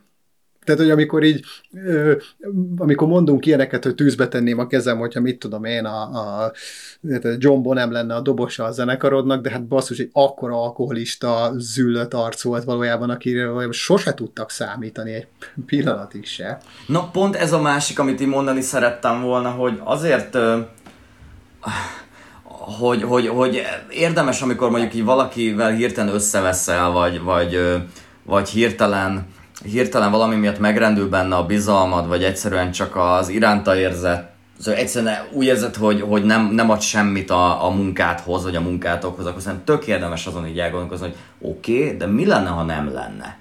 És akkor úgy ragd össze fejben, hogy akkor mi történt, találnál-e ugyanolyat, stb. Meg igen, nekem is ez a bajom az zenészekkel, hogy így, hogy, hogy nem tudom, hogy milyen emberek. Tehát fogalmam sincs, hogy igen, lehet, hogy tök királyarc a John Bonham, és tudom, hogy milyen jó dobos, és milyen iszonyú jó lenne vele jammelni, de én, hogy őszintén nekem volt pár ilyen csalódásom amúgy, hogy uh-huh. valakire egy mérhetetlenül fölnéztem a színpadon, vagy stb. És amikor egy próbaterembe kerültem vele, vagy ilyesmi, akkor tökre azt éreztem, hogy ez így nem működik, vagy nem is olyan jó, vagy, vagy, vagy egyszerűen csak személyiségben nem ö, stimmelünk, de, de ez, ez hogy ezeket szerintem ne, ebben, ebben ne gondoljon senki túl sokat. Tehát azért lesz szerintem valami legendás, mert hogy együtt hisztek egymásban valamiben, és csináltok valamit. Ennyi. Gyenes Dávid kérdezi, következő ennek kérdésem, mondtátok, hogy éltetek külföldön, és zenéltetek is, hol voltatok, és hol zenéltetek, hogy kerültetek oda, nehezebbe külföldön zenélni? Ebben van némi zavar. Igen, igen, ez lehet, hogy egy kicsit ilyen kavarodás. Én élegettem külföldön, meg én így nagyon sokat utaztam egy időbe, ilyen hosszabbat azt, azt, azt Új-Zélandon voltam, de, de ott én zenekar, zenekarban nem zenéltem, maximum néha volt olyan, hogy mit tudom, Spanyolországban jammeltem egy szakszofonossal, egy akusztikus gitáron, vagy, vagy talán a új is volt ilyen kis kahondob jammelgetés, de most olyan ennél hirtelen nagyobbra én nem emlékszem te meg sok helyen játszottál, Imi, vagy Igen, te, Írország, te Ír, Ír, Írországban, nem, Írkocsmákban játszottál nagyon sokat. Igen, igen, tehát én se zenéltem külföldön, viszont itthon nagyon sokat a rendezvényzenekaroktól, lagzinát, Írkocsmában minden ilyen megvolt, ami az ilyen kötelező zenész élethez kapcsolódik. Hogy szólt a kérdés vége? Várjál, az föl tudod nekem olvasni, Miki, mert én pont most nem látom hogy nehezebb külföldön zenélni? Ja. Uh-huh. Hát... Erre akartam reflektálni, hogy valószínűleg igen, ezért nem próbálkozott meg vele egyikünk se. Engem egyébként nagyon foglalkoztat a dolog, pont, pont most én nem tudom valójában ezt megmondani, de pont a hétvégén néztem, hogy egy, egy közös barátunk, ki a, a, a Gábor, ő ugye ki van Portugáliában, és azt hiszem ő is lehet, hogy kérdezett valamit, vagy valahol emlékszem, hogy kommentet. Ö, és, és például ő kiköltözött Portugáliába most már ides tovább, nem tudom, két éve uh-huh. Lisszabon mellé, és, és, és olyan szempontból én tökre irigylem, meg, meg felnézek rá, hogy ő mindig, amikor így valahova ment a világba, akár a munkája kapcsán, stb., akkor mindig belép, belépett az adott uh, communitybe, az adott ilyen Facebook csoportba, stb., ahol, ahol mondjuk megtalálhat maga köré zenészeket, vagy más különböző országokból oda települt arcok, akik ugyanúgy, tudod, mondjuk oda mentek egy munka miatt, de amúgy gitározik, vagy de amúgy, nem tudom, basszusgitározik, és, és például most a hétvégén láttam, mutatott ilyen tök jó videókat, hogy, hogy ott Lisszabonban valami nagyon-nagyon különleges helyen egy, erre majd egyszer megkérdezhetnénk, vagy, vagy Dávid egyébként, látom, hogy te Regensburgban vagy, szóval ez mondjuk nem egy nagy segítség, de ha érdekel ilyen, akkor szívesen összekötünk vele, hogy, hogy például elment egy ilyen, egy ilyen foglalkozásra, ahol ilyen, azt hiszem, hogy három napig egy ilyen, egy ilyen csodálatos kilátással rendelkező, mindenféle hangszerrel berendezett házban tulajdonképpen vadidegenekkel jammelt. És azt néztem, hogy ott voltak, voltak fúvósok, gitáros, basszusgitáros, zongorista, dobos, kahonos, énekes, és, és, és ott napokig együtt dolgoztak valamin, vagy csak, vagy csak tényleg örömzenéltek, és, és ez nekem nagyon tetszett, meg nagyon szívesen részt vennék amúgy ilyenben, mert, mert nagyon sokat lehet szerintem így tanulni másoktól. De hogyha, hogyha arra irányul esetleg, Dávid, a kérdésed, hogy mondjuk, ahogy értem, valószínűleg te külföldön élsz, és ott zenélgetni valami, valakikkel, akkor ö, biztos vagyok benne, hogy tényleg van, mindenhol vannak ugyanúgy zenészkereső ö, csoportok, meg oldalak, én kíváncsi is lennék, hogy hogy megy, mert egyébként szerintem ezek a magyar zenészkereső csoportok nagyon beszartak az elmúlt években. Szóval amennyire, amennyire könnyű volt mondjuk 10-15 évvel ezelőtt egy, egy, egy ilyen zenészapró.hu, vagy mit tudom én, ilyesmi oldalról, vagy a ritmus depónak egyébként a, a fórumáról leakasztani egy dobost, na annyira senki nem ír, csak maximum a nem tudom, Gyenes Diási Nightwish tribute-be keresnek uh, szintetizátoros. Tehát, hogy, hogy nagy, nagyjából uh, nem tudom, hogy, hogy ez vajon miért van, hogy alakult ez ki. Egyébként lehet, hogy itt a zenei karri- karrierépítésről volt szó, nem tudom. De egyébként az mondjuk tény, hogy a zene nyelve univerzális, tehát az ember bárhol megtalálja a számításait ilyen szempontból. Tehát, hogy mondjuk, mit a zenélni én is, tehát hiszem majdnem minden nemzetiségűvel játszottam. Ez a Jack Dawson-nak is köszönhetem, meg volt egy időszak, amikor kim voltam Lengyelországban, és ott az egy ilyen nagy összeurópai ilyen zenész találkozóvá avanzsálódott, és hogy tényleg ez működik, de azért az, ez a kelet-európai srác meghódítja Amerikát, ez azért biztos, ja. hogy egy nehéz műfaj. Én abban már nem is hiszek, de, a, de az, hogy tényleg, hogy egy, egy jam session, vagy egy ilyen open mic night-ra elmész, és lehet, hogy, hogy találkozol valakivel, aki tök jól énekelte meg, amúgy gitározol, és kollaboráltok valamit, vagy véletlenül összekerültök a színpadon, és ki tudja, hol köttök ki legközelebb egy stúdióba, vagy ilyesmi, az, ez, ez viszont egy, egy tökre működő dolog szerintem. Na, Na, kedvenc kérdésem jön. Attila Károly, kik és mik azok, akikkel ki lehetne titeket zavarni a világból? Zárójel fröcsögést akarok hallgatni. Na, mesélj, mi gondolom zenére gondolunk, nem? Vagy zenekarokra azért? Vagy ilyen általános dolgok? Nekem még mindig a Kowalski meg a Vega. Ezt most így kerekperec megmondom, tehát tökre tisztelem a Blackoutot, meg minden de ez az ilyen ezó rendben van minden, vagy rendben lesz minden, és kolyáló idészetek összehányva, én ettől engem ezzel nem minősíteni akarom, hanem ezzel engem tényleg ki lehet kergetni a kibaszott világból. Én um, egyébként um, Hát jó, hogyha most erre akarok reflektálni, akkor egyébként a halott pénz az, az azért közel, közel áll számomra ehhez, főleg egyébként az énekes srác, aki amúgy egy tök szimpatikus figura ez a járai meg, csak, csak, csak éppen amikor ezt a, ezt a reket varjú hangon ö, kell a Demjén Ferenc ö, által megírt amúgy tök jó refrént nagyon nem jól énekelve hallgatnom, hát az, az számomra az, az, az borzolom. Ö, illetve nem is tudom. Nem is tudom. Most, én most hallottam hétvégén életemben először, és nem fogom tudni megmondani, hogy ki az előadó. Hallottad már ezt a számot, hogy ez a Úristen, ki ez a lány? Nem, hál' Imi, te egy szerencsés ember vagy. Ne hallgass rádiót, és, és, és ne menj olyan helyekre, ahol véletlenül ilyen, ilyen retro slágerek, meg, meg ilyen magyar, magyar mulatós, meg egyéb. Hogyha még mindig ö, ö, lagziznál, akkor minden hétvégén kétszer kéne ezt a számot eljátszanod. Szerintem sokkal nehezebbeket is túléltem már. Ennek az egész, a címe is tök rendben van ahhoz képest, amik a Lali Dadi meg hasonlókhoz képest. Szóval, Igen, mert, mert különben, különben a legborzasztóbb ebbe a dalba az, hogy hogy úgy üldöz ki a világból, hogy közben dúdolom. Tehát, hogy, hogy, hogy ott marad. Tehát, hogy valójában annyira, annyira ragadósan jól meg van írva, csak... csak sokáig nem. veled maradt, tök jó. Aha, tehát azóta is így előkerül bennem. Úgyhogy nem tudom, ezen is majd még egy picit gondolkodunk. Na, Siszla Rádám, akinek egyébként köszönhetjük a 50. évfordulós jubileumi rajzunkat, és aki egyébként felhívta a figyelmünket arra, hogy az 50. adásunk jön, ő kérdezett tőlünk, Dorogról jön a kérdés egyenesen, ugye? Igen. Kicsit személyesebb. Hoppá, hoppá. Vallásokkal, Isten hittel, hogy álltok? Hisztek-e Istenben, követtek-e vallást, mennyire foglalkoztat titeket ez a kérdés? Szoktam ezen gondolkodni. Aha. Hűha, Naimi. Szerintem ez, ez lehet, hogy...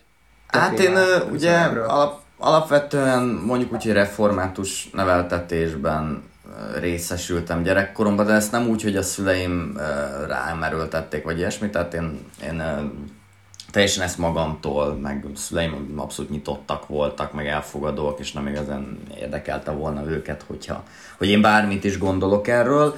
Ö, hanem, hanem én, én ö, engem mindig érdekelt nagyon ez a kultúra, meg én alapvetően mindig európainak éreztem magam, engem mindig az európai kultúra érdekelt igazán, aminek az alapja a zsidó kereszténység. Tehát ö, e, ezen a két lábon áll, már ha ezeket szétválasztjuk, vagy összerakjuk, tök mindegy, de, de alapvetően én ezt úgy, úgy tartom, mint az ilyen évszázadoknak és a kultúrának a talapzata. Tehát történelmi szempontból nagyon érdekel.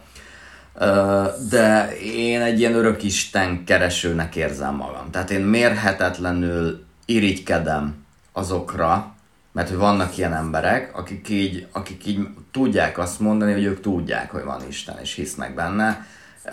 Én, én nem, nem vagyok ilyen.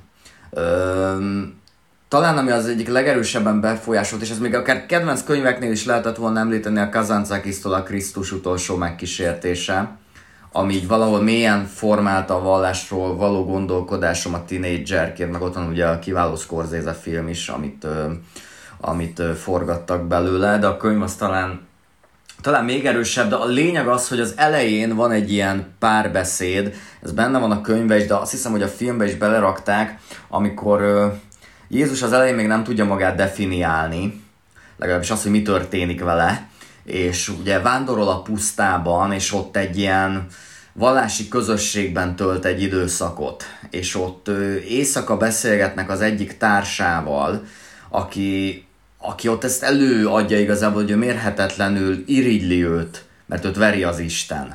Mármint ugye különös, tehát mindenféle megszállottságnak a jelei ugye jelentkeznek rajta folyton, mármint Jézuson, és hogy azért, mert hogy őt veri az Isten, legalább azzal ő kapcsolatban vele, van vele, és tisztában van vele, hogy tényleg létezik, és hogy ő bármit is próbál, Isten nem szól hozzá. És ez szerintem mondjuk ugyanakkor átok annak, aki valahol szeretne ö, valamiben hinni, vagy, vagy, vagy szeretne a transzcendenssel valami, valami kapcsolatot találni. Én azt mondom egyébként, hogy a transzcendenssel van kapcsolatom, csak hogy azt így én nem, tehát én egy örök kétkedő vagyok, én nem tudom azt ahhoz kötni, hogy, hogy az, most, az most egy isteni valami. Aztán persze lehet, hogy másnak ennyi elég, és azért mondja azt, hogy tudja, hogy hisz. Hm. Miki? Úgy konkrétan vallásosnak nem tekintem magam, meg, meg nem is volt ilyen neveltetésem.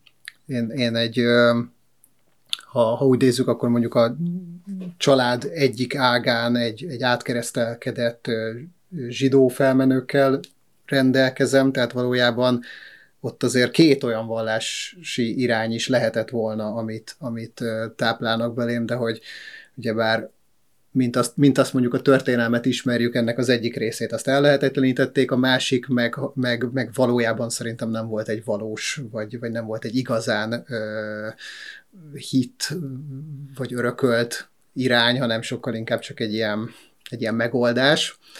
És, ö, és éppen ezért ö, én úgy állok ezzel a dolggal, hogy engem nagyon érdekelnek a vallások, szóval sok, sok egészen sok irányból már mondjuk olvastam a témában, és, és hogyha azt kellene mondanom, akkor én hiszek Istenben.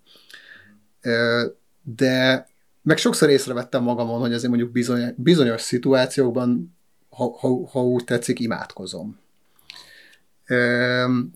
Ugyanakkor meg van egy hasonló gondolatom, mint amit te mondtál, hogy, hogy valahol nagyon irigylem azokat az embereket, akik nem is az, hogy ki tudják mondani, hanem akik, akiknek mondjuk az életüknek bizonyos dolgaival kapcsolatban bizonyos szakaszait, most akár, akár emberek elvesztése, vagy saját problémáknak a feldolgozásában ö, tudnak egyfajta választ találni a vallásban, mert, mert azt érzem, hogy, hogy most független attól, hogy én azzal egyetértek-e, vagy elhiszem-e, de, de, de tudom, hogy neki, neki úgy könnyebb. Uh-huh. És szerintem ez egy nagyon jó dolog lehet, és ez, de valahol ez, ez, ez számomra nagyon-nagyon hasonló, mint mondjuk vegánnak lenni. Tehát, hogy egy, egy bizonyos dolog, ami mellette kiállsz, amiben hiszel, és ez azt is generálja, hogy bizonyos dolgok ellen vagy, és bizonyos dolgokban meg nem hiszel. És azért a, a, a vallásokkal kapcsolatban azért ugye nyilvánvalóan tegyük hozzá, hogy nem egy, nem egy vallás van, mert hogyha az lenne, hogy itt van a világunknak egy vallása, és azt eldöntjük, hogy hiszünk vagy nem. De hogy a vallások közti összeférhetetlenség és ö, különbség, és, és, és nekem ott kezdődnek a gondok, hogy, Nekem is egyébként ugye mindig ezt hogy a vallás közösséget épít, stb. Nekem ez az egyik ilyen kritikám vele kapcsolatban én mindig azt éreztem, hogy nem, hanem, hanem elszeparál. Uh-huh. Tehát ne, én mindig azt éreztem, hogy sokkal inkább ö, ö, kezdek valami ellen lenni, vagy sok minden ellen, és sokkal inkább ö, vágom el magam egy csomó amúgy racionális dolog elől, hogyha valamilyen feleket, felekezethez én nagyon-nagyon közel kerülök. Én ezt valahol a veszélyének érzem. Igen. Igen. Na, kis zenei témák felé evezünk. Mondjatok néhány olyan albumot, amit a zenei szcéna lehúzott, illetve a rajongók többsége utált, ti viszont pont azt szeretitek, ezt Belovári Zoltán kérdezte. Én a Zeppelinnek az utolsó albuma ilyen, bár az most már annyira, annyira rákerült a, a, a nemes penész, hogy, hogy, hogy most már azért annak is rajongó tábora van szerintem kőkeményen, de én azt tartom az egyik legjobb Zeppelin albumnak, tehát ez van itt kapásból a fejemben, Szentengert, ezt elő se hozom, de amúgy ilyen... A Slipknotnak is azért voltak, voltak ott rögtön mondjuk a, a, a Volume Free-vel ilyen lehúzások, és, és én emlékszem, hogy hát azt, amikor meghallottuk az első percben, összeszartuk magunkat. Igen, igen, igen, igen, igen, igen, igen. Na, az egy tipikus példa ennek, hogy eladták magukat, mert több rajta sláger, akusztikus dalok, dallamosak, stb., de milyen jók. Uh-huh. Igen. Neked még valami? Most magyaron gondolkodom, hogy már annyiszor emlegettük, de tényleg mondjuk egy kis pár és a borz olyan, akik, akiknek mindig, hogyha megjelent egy új lemeze, azt emlékszem, hogy mindenki fanyalogva figyelte, és a múltkor meg rájöttem arra, hogy ugye te is például az utolsó előtti lemezüket említetted, mint az egyik kedvencedet tőlük. És, és, hogy, és hogy beszéltük, hogy a mint koncertre is mégiscsak a rajongók is mit, megszavaztak olyan számokat, ami az utolsó lemezükön volt. Szóval hogy azt hinnénk, hogy mindig a régi a jobb, de, de vannak dolgok, amiknek egyszerűen csak meg kell érniük. Na, az megint egy más dolog, hogy mi az, amit azonnal lehúznak, és én meg, én meg rögtön azt gondolom, hogy jó. Tehát, hogy anélkül, hogy jóra hallgatnám, vagy, vagy, vagy be kellene, hogy érjen. Fű, ez egy nehéz, nehéz, nehéz ügy. Ezen még gondolkodunk. A legközelebbi adásunkra még átgondoljuk. Na, uh, itt gond... Túróci Zoli. Itt gondolom... Túróci Zoli, akit már így a adás kapcsán annyiszor találkoztunk koncerteken, hogy már, már, már, már, már összehaverkodtunk. Így van. Itt gondolom mindenkire igaz, így rátok is, hogy a zene végig kíséri az életünket. Vannak fázisok, mikor épp milyen zenét hallgatunk, mi az, amit pedig akár ideiglenesen, akár véglegesen kisöprünk az életünkből. Nektek zeneileg milyen korszakaik, korszakaitok voltak, vannak olyan zenék ma az életetekben, amiről sosem gondoltátok, hogy hallgatni fogjátok? Volt olyan nagy zenei szerelem, amit már nem nagyon hallgattok?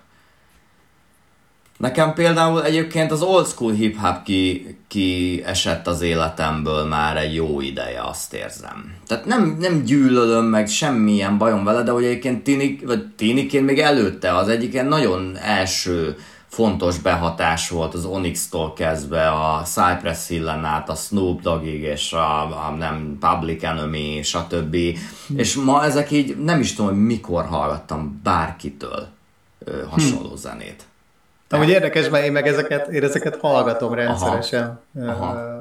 Pont, pont, pont ilyeneket, amiket felsoroltál, meg akár mit tudom, Tribe Called Quest, meg Bontaxen Harmony, szóval nagyon sok ilyen playlistet is szoktam, hogy ilyen 90-es évek tudom én, nyugati parti, meg keleti parti hip-hop válogatások. Most tök sok wu hallgattam mostanában. Hú, az egy, hú, arra azt hiszem nagyon-nagyon hosszú lenne a válasz, hogyha ezt fel akarnám sorolni itt a Zoli kérdésére, hogy, hogy igen, abszolút, én, én, én az egész életemet így el tudnám mesélni egyébként zenekarok, vagy, vagy stílusok szerint, hogy, hogy mikor mi került be az életembe.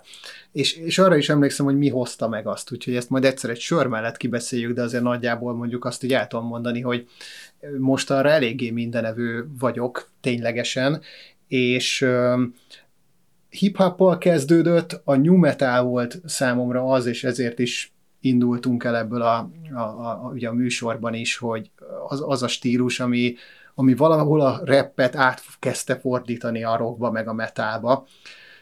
Tehát nekem mondjuk az ilyen Limbiskit volt az első olyan mérföldkő, ami, ami pont már az ilyen említett Eminem, meg ezektől elindított abba, hogy oké, okay, de hát itt már gitár is van, meg zenekar, meg do, hogy küldi az a dobos, stb. Ami hozott egy csomó csomó zenét, ebből ment az út akár a, a, a grunge-ba visszafelé, és aztán volt egy pont, amikor nagyon-nagyon sok magyar zenét hallgattam, tehát ilyen Kispál, Queen Bee, Hiperkarma, tehát ezt a fajta magyar undergroundot, vagy, vagy, vagy alternatív szcénát.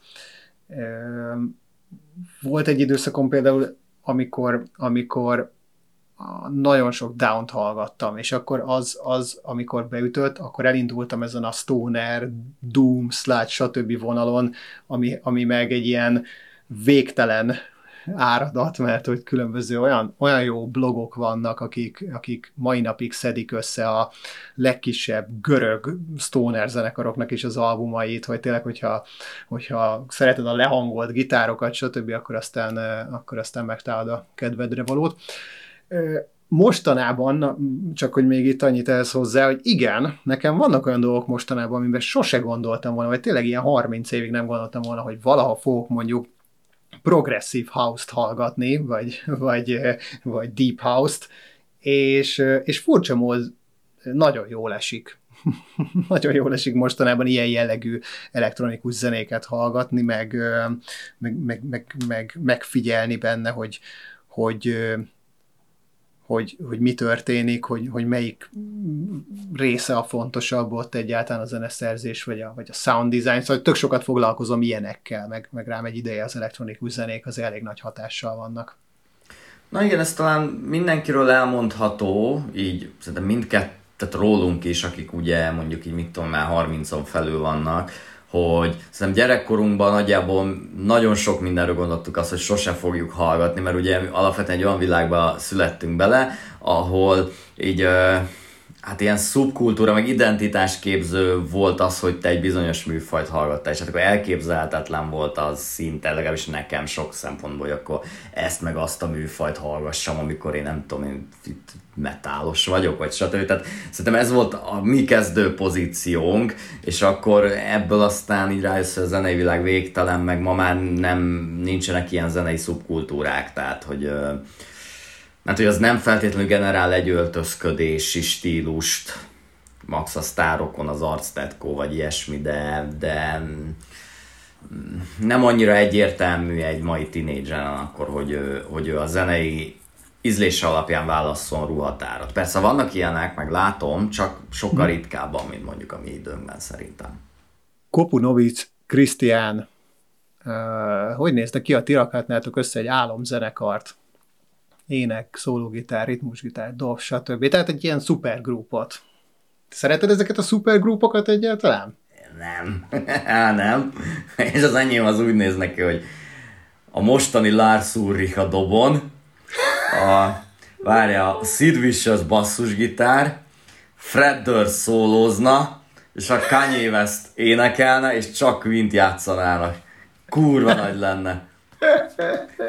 Amúgy én, ne, tehát, hogy mondjam, ahogy mondtam, már valamelyik másik kérdés kapcsán, hogy szerintem attól király egy zenekar, hogy, hogy ők így ilyen, egy ilyen egészként kigyengébb, kierősebb, de egy alkotnak valami egységet, és, és ahhoz mindenkinek kell az ilyen csoport, tehát a csoportdinamikához szükség van ezekre az alkotóelemekre. De amikor mindenhonnan a legerősebbet kivesszük, tudod, és akkor így összeeresszük, az nagyon-nagyon ritkán szokott szerintem olyan tényleg átütött formálni. Uh-huh. Ja. Nekem a kedvenc ilyen szupergrupom az egyébként a Damn Crooked Vultures volt, őket láttam is élőben, és azért ott a Dave Grohl, Josh Homme, meg a, a, a John Paul Jones Led Zeppelinből így összeálltak ráadásul az Ellen Johannes volt a, a turné gitárosuk, szóval az, az volt számomra egy olyan csapat, akiknek a lemezét is nagyon szerettem, meg élőben is megnéztem, és mondjuk tökre örülnék, ha lenne egy második nekifutása ennek a, ennek a produkciónak. Ö, igen, igen, igen, hát annyi jó zenekar van, hát miért, miért eresszünk össze embereket külön? Na, a... Árpád Makra, Hali, semmi ilyesmi, hogy lesz de szerintem van egy mérföldkő az egész New Metal szférában, ami néha beszúrtok megjegyzésként, viszont azért egy Fate No More pont pont pont Angel Dust. Úgy értem, hogy rengeteg New Metal csapat ö, hivatkozik a Fate No More hatására, ami azért nem véletlen, szerintem egy kicsit ez olyan, vagy a, ez a zenekar maga úgy érzi, mint amikor a Led Zeppelinre hivatkoznak heavy metalként. És ők hmm. ezt ilyen mélységesen elutasítják, tudod, hogy nekik ehhez semmi közük, őket ezzel hagyják békén, és nem ez van egy kicsit valahol a Fate No More, és akkor nyilvánvalóan egyébként hatással voltak minden ilyen bandára? Uh-huh. Nem tudom, mert az, a, a, a, a, nem emlékszem, hogy, hogy mondjuk ők hogyan nyilatkoznak erről. Én úgy emlékszem, hogy nem annyira pozitívan. Uh-huh. Vagy ez megoszló a zenekaron belül, de hát nem, nem, nem akarnak ilyen new metal keresztapák lenni. Hm. Egyébként pont az Angel Dustot, amit most kiemeltél, azt szerintem pont múlt héten hallgattam.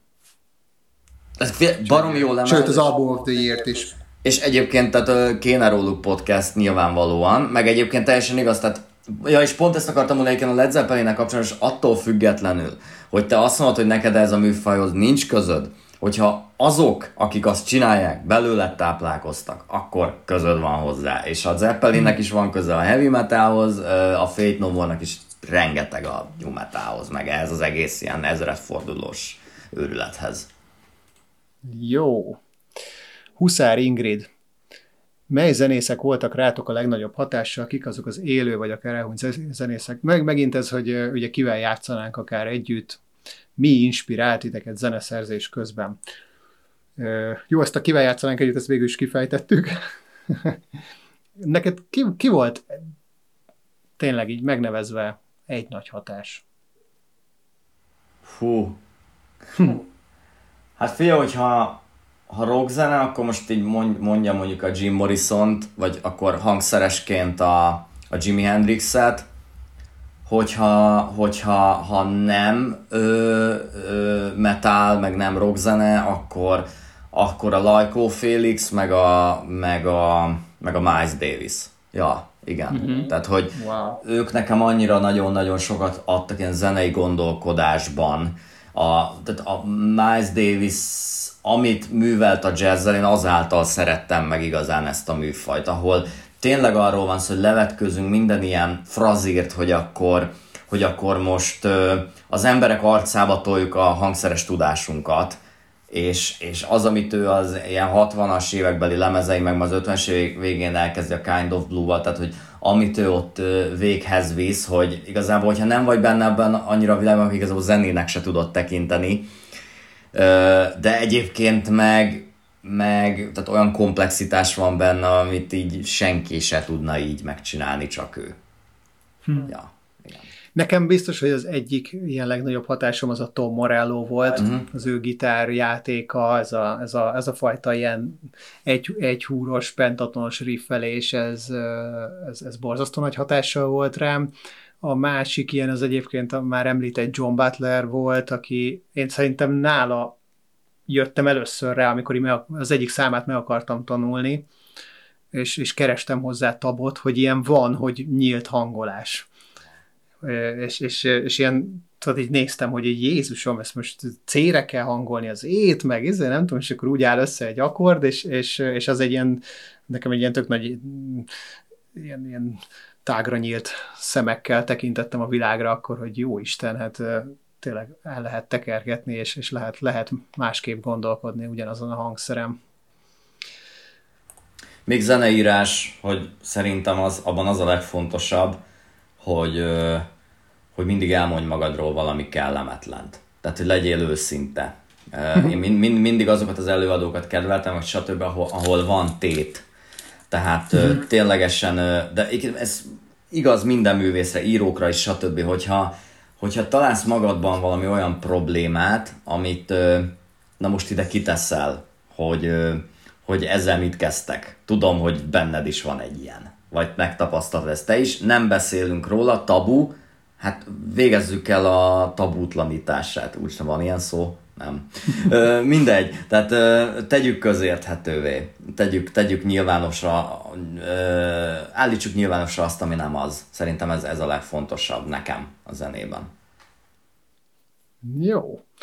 Kóka Kornélia egyébként viszonylag hasonló dolgokat kérdezett, itt is ugye előkerül, hogy mondjuk kinek a gitárjátékával, kinek a gitárjátéka motivált minket, hogy dönt, miért, mikor döntöttünk úgy, hogy szeretnénk megtanulni. Ezt végül is akkor most már kifejtettük, de azt nem, hogy milyen gitárjaink vannak, van-e kedvenc márkátok, gitárformátok?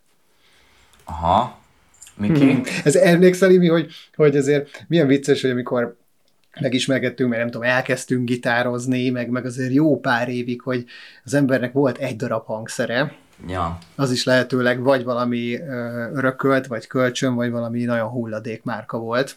Tehát olyan, olyan borzonokon játszottunk, hogy a nyak játszott helyettünk. Nekem nekem van egy, egy, egy, egy Fender Stratocasterem, az egy ilyen amerikai mi ez az American Highway, azt hiszem vagy valami ilyesmi típus, az egy 2001-es gitár, nekem az a fő hangszerem, meg az a kedvencem, meg amin, amin a leginkább szeretek játszani.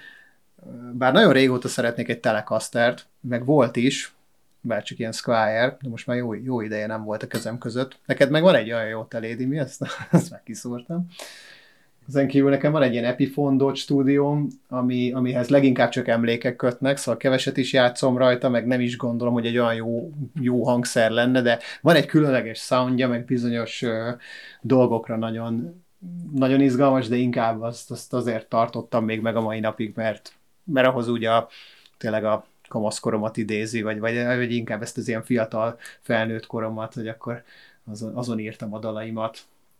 Um, van egy Fender akuszt, ilyen elektroakusztikus gitárom, bár arra most nem is tudom megmondani hirtelen, hogy milyen típus, azt tudom megmondani, hogy egyébként a, a Víg Dávidtól vettem, aki a Turbónak a gitárosa.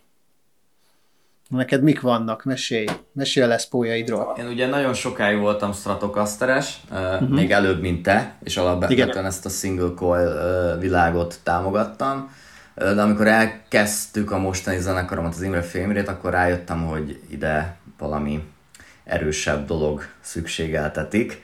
És ekkor olyan félig kényszerből kezdtem a Les Paul gitárok irányába ö, keresgélni, hogy megtaláljam a sajátomat, és most jelenleg egy Gibson Les Paul stúdión van, ami így életem hangszer, azt kell, hogy mondjam. Ez egy kicsit olyan dolog, hogy ö, a a single coilos gitároknak valahogy úgy ö, sokkal szembetűnőbb a hatása. Mivel egy, egy éles hangszerről beszélünk, nagyon, nagyon könnyű rajta olyan dolgokat csinálni gyorsan, ami, ami, olyan, ami úgy kiugrik a zenéből. A humbuckeres gitárokkal pedig baromi erősnek érzed magad, én úgy gondolom. Tehát az, abba, ott az élőzésben van az ereje valójában. Tehát ab, abban, abban érezni azt, amikor fölmész a színpadra, az megdörren, és annál semmi se hangosabb, erősebb, meg átütőbb a világon, mint egy, egy jó Gibson Les Paul.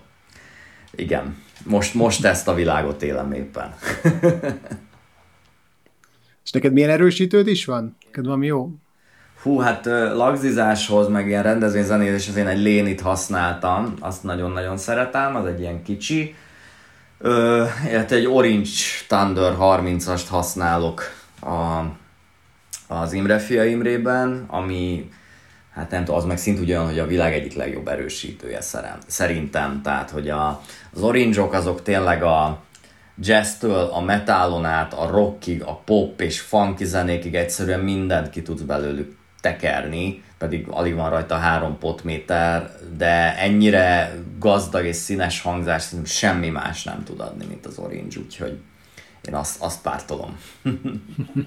Na, Kriszt Antal egy elég hosszú kérdéssel bombázott meg minket, de fú, ez, ez ráadásul egy olyan téma, amiről nagyon sokat lehetne beszélni. Mi a véleményetek a mostanában tetőző, ugye itt zárójában Johnny Depp és Amber Heard re utalva, óta nagyon kicentizett zenei iparban is pestisként elterjedt szexuális zaklatás, bántalmazásról szóló rágalmak, vagy valós dolgokról, hírekről, mert hogyha mostanában nem meghal az egyik kedvenc zenészünk, akkor általában kiszállni kényszerül, vagy zenekari döntés, vagy egyéni döntés miatt ugyanis jön egy rajongó, aki a sajtóba megvádolja, blablabla, bla, bla, ezt most nem olvasom végig, ugye itt említi a Lost Prophets-es Ian Watkinsonos témát is. Watkins, nem? Igen, igen, igen. Hú, ez, ez, egy, ez egy nagyon érdekes téma, amiben persze most itt az, a, az adott, megvádolt ö, ö, sztárok mellett vagy ellen biztosan nem fogunk kiállni, mert hogy valójában itt a, ez a Johnny Deppes ügy is azért úgy végződött, hogy az azért még mindig nem derült ki, vagy számomra nem, nem evidens, hogy most ő valójában azokat, amikkel korábban vádolta őt a színésznő, azokat megcsinálta-e, vagy, vagy, vagy csak most azt is bebizonyította, hogy az Amber Heard is egy, egy állat, szóval valahol nekem, nekem ez lett ennek az eredménye.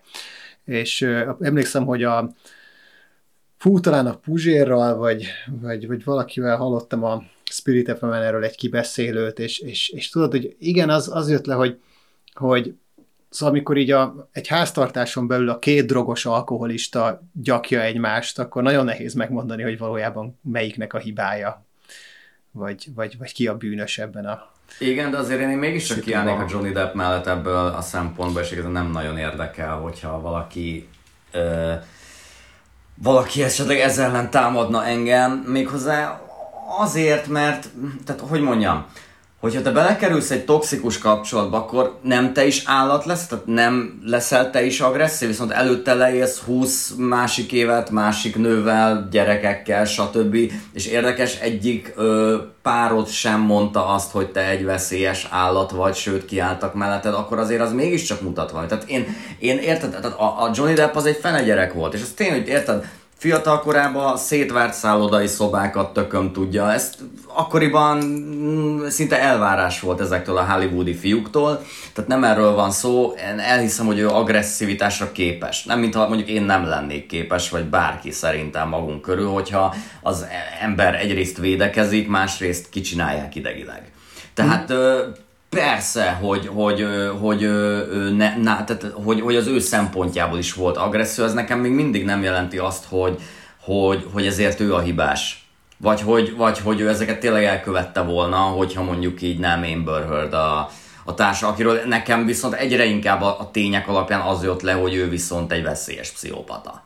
És Igen. ez nem azért van, mert Johnny Depp rajongó, fia, Kevin Spacey rajongó is vagyok, még jobban, mint Johnny Depp, és teljesen megértem, hogy, hogy, hogy az ő miért borult ki, érted?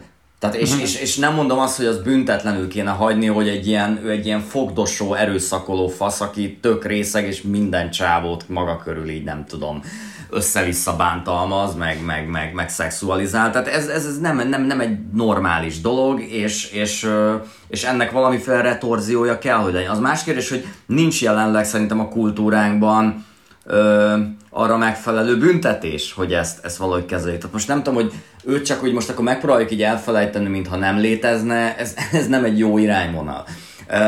Börtönbe meg nem lehet zárni, pont azért, mert ezek vagy elévültek, vagy nincs rá bizonyíték, stb. Szóval e, erre még talán ki kell találnunk valamiféle konszenzust, de igen, tehát hogy az ember kapkodja a fejét, hogy most kivel, kit mi történik, és ilyen nem tudom, jobban vagy rosszabbul megírt cikkek alapján próbáljuk azt leképezni magunkba, hogy az adott illetőt magunk fölmentjük-e belül, vagy sem, és ebből nálam így tök vegyes a, a felvágott.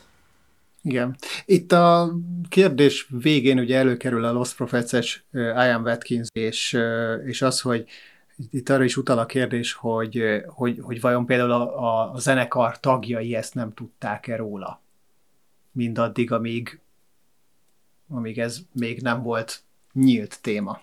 Figyelj, ez olyan dolog, hogy egyébként meg sorozatgyilkosoknál is nagyon sokan a közvetlen hozzátartozók se biztos, hogy tudják. Oké, okay, vannak ilyenek, amikor így kiderült, hogy a, a tisztában volt az egész ö, ö, közeli pátriarka abban, hogy, ö, hogy az illető mit művel, de valaki tudja úgy rejtegetni évekig, hogy ez egyáltalán ne essen le. A másik meg az, hogy lehet, hogy érezték, hogy valami gáz van, de erre nem gondoltak. Vagy mhm. tényleg az van, hogy ki tudja. Tehát sose fogjuk megtudni. Lehet, hogy tisztában voltak vele. De egyébként én nem hiszem. Tehát én nem hiszem, hogy öt veszélyes pszichopata alkotta a Los Prafitzot, mert azért nem azért, hogyha azért az tényleg minden határon túl van, amit ő művel. Tehát nem arról van nem. szó, hogy egy kislány fölcipelt a, a szobájába, mintha úgy láttuk volna, hogy lehet, hogy ő nem 21, csak 19, hanem itt, itt sokkal veszélyesebb dolgok vannak. Tehát, hogy nem az a, Szóval nem olyan dolgok, amit, amit így, hogyha te egy épeszű ember vagy, akkor nem nyomod föl azonnal a rendőrségnek, még akkor is, hogyha ez a zenekarod végét jelenti, szerintem.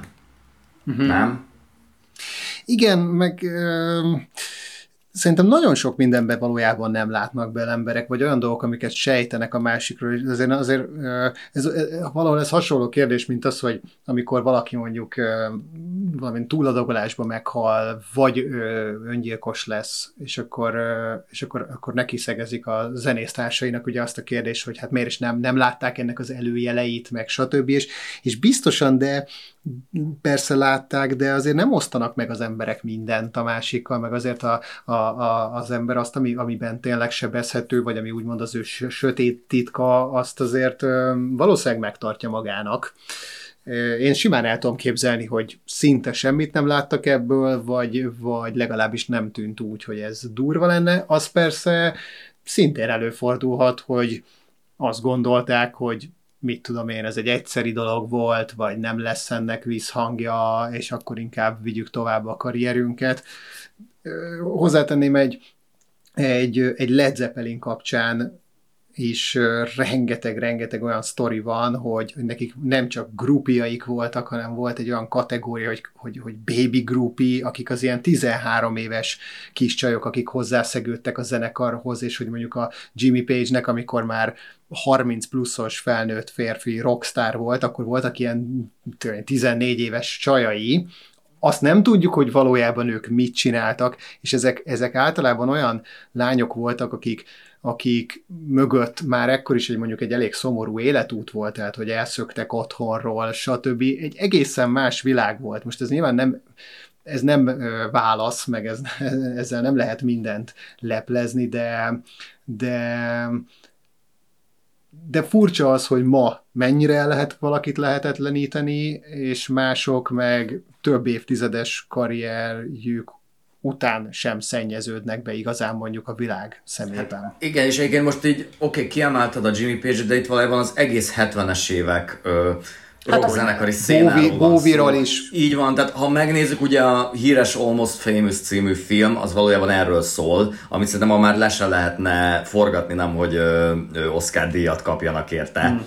Tehát, de az ugye pontosan ezt a korszakot fedi le, és pontosan ezeket a szomorú életúttal rendelkező tini lányokat mutatja be, akik úgymond a zenekarral utaznak országról országra, vagy városról városra, és mindenféle különböző szerelmi viszony fűzi őket a banda tagjaihoz. Ja. Így van. Vas József kérdezte, hogy mik a kedvenc albumborítóitok? Imi, mik a kedvenc albumborítóid? Nagyon sok van, most egy jut eszembe, hogy már itt előjött a cancel culture, meg stb. Ez a, a Marilyn Mansonnak a Mechanical Animals. Hmm. Tehát, hogy ö, azt, amikor én először láttam CD-boltban, a Virgin Megastore-ban, a Lurdi házban, akkor, akkor elképzelni nem. Pláne, hogy tudod, akkor ö, hogy mondjam, ez az LMBTQ, még ugye ez a szó se létezett szerintem, de hogy ö, ez az egész ilyen ö, a szexualit, a szexualitásunk differenciáit fölvállalni és megmutatni, ráadásul ilyen formán, szóval még nem láttam olyat, aki ennyire messze, szire mert volna menni. és, az, és ez nekem ilyen elképesztő, másodszor amúgy tök esztétikus az a borító, hogy nagyon szépek azok a szürkék, tök menő az a betűtípus, szerintem a mai napig nagyon királyul néz ki. Pedig egyébként szerintem abba, abban a borítóban amúgy valahol már ott van például a David Bowie-nak, vagy akár a Prince-nek a, a, a lenyomata. Így van, nagyon erősen, persze, persze, persze.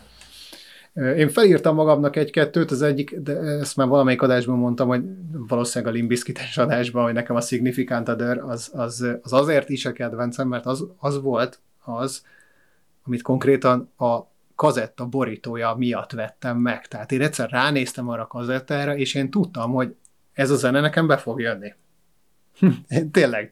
Tehát nem úgy mentem el, tudod, hogy hú, már hallottam a Breakstopot, vagy a Nukit, és akkor megvettem ezt a kazit, hanem, hanem így ránéztem, a, neve, a nevét már hallottam, emlékszem, hogy bátyámnak valami CD már volt Limbiskit, mondom, hát akkor olyan messze nem lőhetek, de e, ezt én haza akarom vinni, és lerajzolni.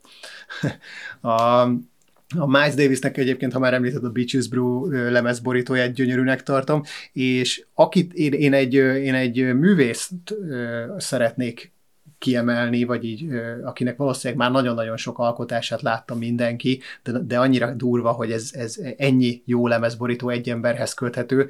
2013-ban halt meg 69 évesen a Storm, Storm Torgerson nevű művész. Na most ő volt az, aki a Pink Floydnak a, a, a Dark Side of the Moon-ját, ezeket a, ezeket a klasszikus borítókat tervezte, ő, de, de aztán később dolgozott vele az Audioslave-nek az első lemezborítója, ugye amikor a a sivatagba ki van rakva az a hatalmas ilyen arany tűz, Mars volt a lemezeket készített, a, a Muse-nak a, az Absolution, meg a Black Holes and Revelation albumborítóját is ő csinálta, és tulajdonképpen ezekben mindig az a közös, hogy ez mind, ezek mind fotó alapú jó, a Dark Side of the Moon az nem, de, de mondjuk a többi Pink Floyd albumborító az, az, az, az igen.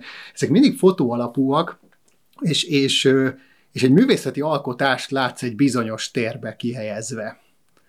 Tehát, hogy azok, azok nem csak ilyen kis makettek voltak, hanem azok tényleg azok a, nem is tudom már melyik volt ez a Pink Floyd borító, amikor a hatalmas gömb szemek így egymáson voltak, és, és kivarakva a sivatagba. És ezek, ezek, ezek tényleg elkészültek, ezeket megtervezték, kivitelezték, kivitték, lefotózták, és szerintem csodálatosak ezek a borítók. Úgyhogy én az ő nevét gondoltam kiemelni. Figyelj, én azt mondom, hogy itt tegy, tegyünk egy cserét, mert hogy az egy hatásos utolsó kérdés lesz majd a, a Pásztor Károly kérdése, úgyhogy először a Hajnal Ádámé. Melyik volt az a lemez, amit nagyon vártatok, de nagy csalódás lett belőle? Hát, én nem tudom mennyit vártam a Metallica Death Magnetic-et, amikor az kijött de én ugye addig úgy voltam, hogy ennek a zenekarnak minden albuma jó valamilyen szempontból, és ott éreztem egy ilyen megtorpanást, de talán ezt már kibeszéltük. Nem, ezt még nem. Nekem ott volt az, hogy, hogy ez most ilyen gyáva, ez gyáva lett.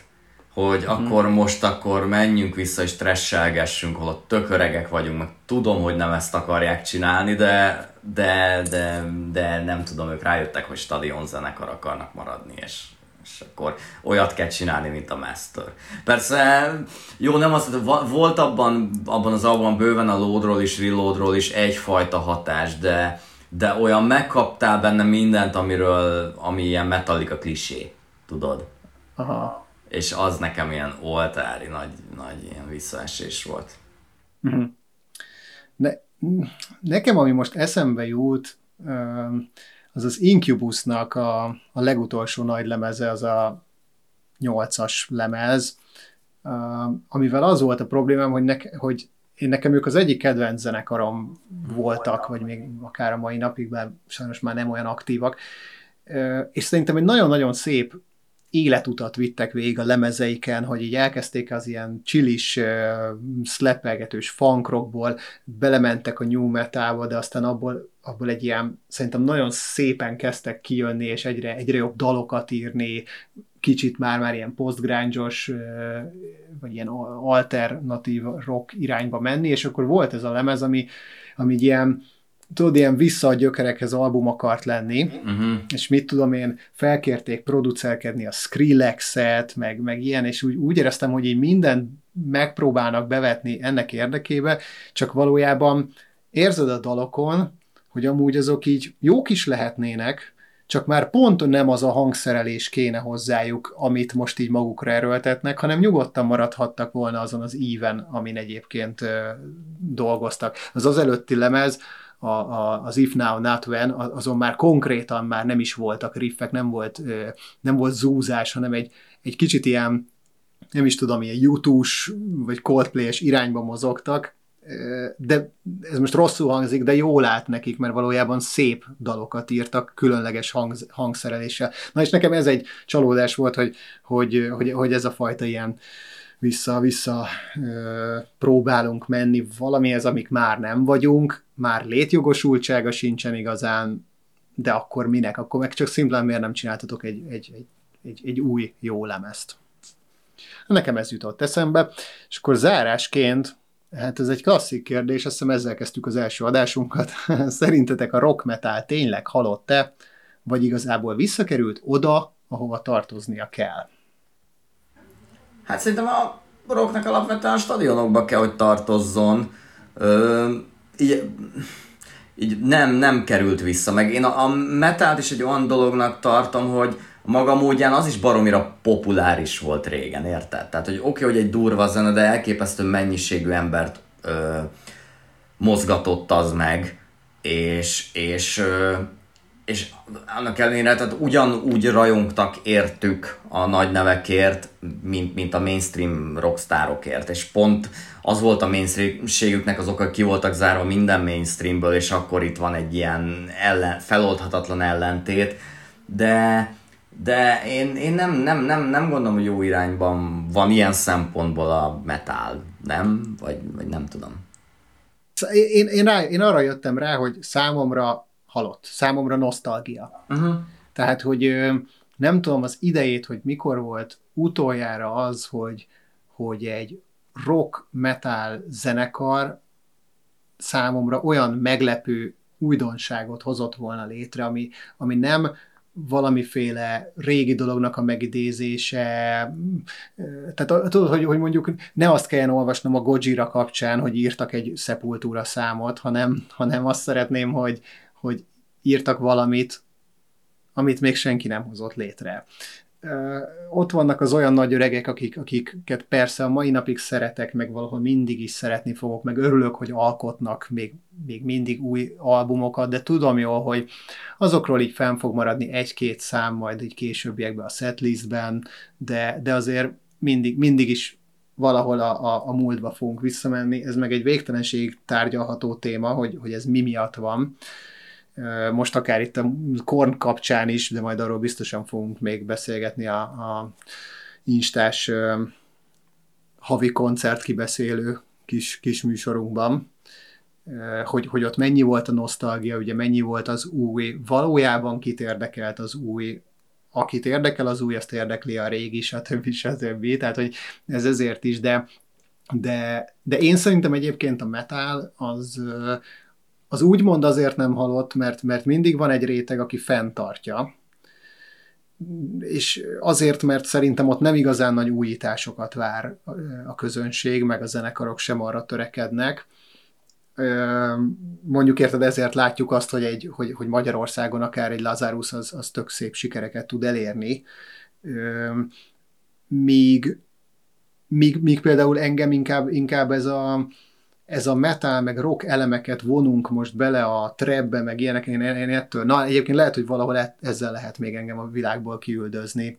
Bizonyos előadók esetében, tudod, amikor, amikor csak úgy érzem, hogy na ezt most csak azért húzták bele oda, mert, mert, mert így látták ilyen videoklipekben, meg hallották, hogy az, hogy az kemény a metál, és akkor tudod, így, így, így, ilyen divatot próbálnak kreálni valamiből, ami sosem volt igazából mainstream vagy, vagy, vagy divat.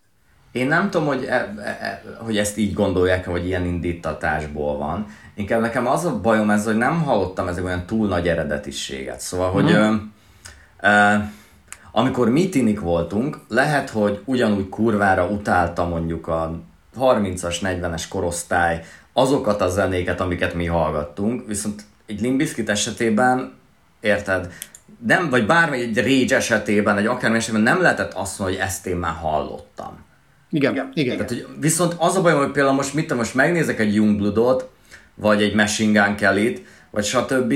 Tehát, hogy az a bajom, hogy ezt a fősulis poprockot, én ezt hallottam már 30 éve, és így igen, értem, hogy most picit mondjuk például a, a Machine Gun Kelly egy kicsit treppesítve van, de ebben még mindig nem azt mondom, hogy vannak olyan eredeti zenei ötletek, amit azt mondom, hogy ez hú de új meg hú de eredeti. Tehát, hogy egyszerűen, egyszerűen rohadt unalmas. Nekem már. De nem, tehát nem tudom azt rá mondani, hogy mondjuk mit tudom én, nem értem ezt a világot, mondjuk értem is, de hogy ha azt mondom, hogy, ne, hogy, hogy nem értem, hogy túl öreg vagyok hozzá, de úgy meg tök egyedi, és ilyet még nem hallottam, hanem azt tudom mondani, hogy ez kurva unalmas. A Youngblood az meg konkrétan egy ilyen My Chemical Romance-től visszafelé a, a Blink-182-ig minden. Tudod? És de hogy egyetlen egy egyedi zenei ötlete, meg a kinézete is onnan van összelopkodva totálisan. Aztán lehet, hogy csak öregek vagyunk, nem tudom, de így gondolom. Ja. Végére érkeztünk.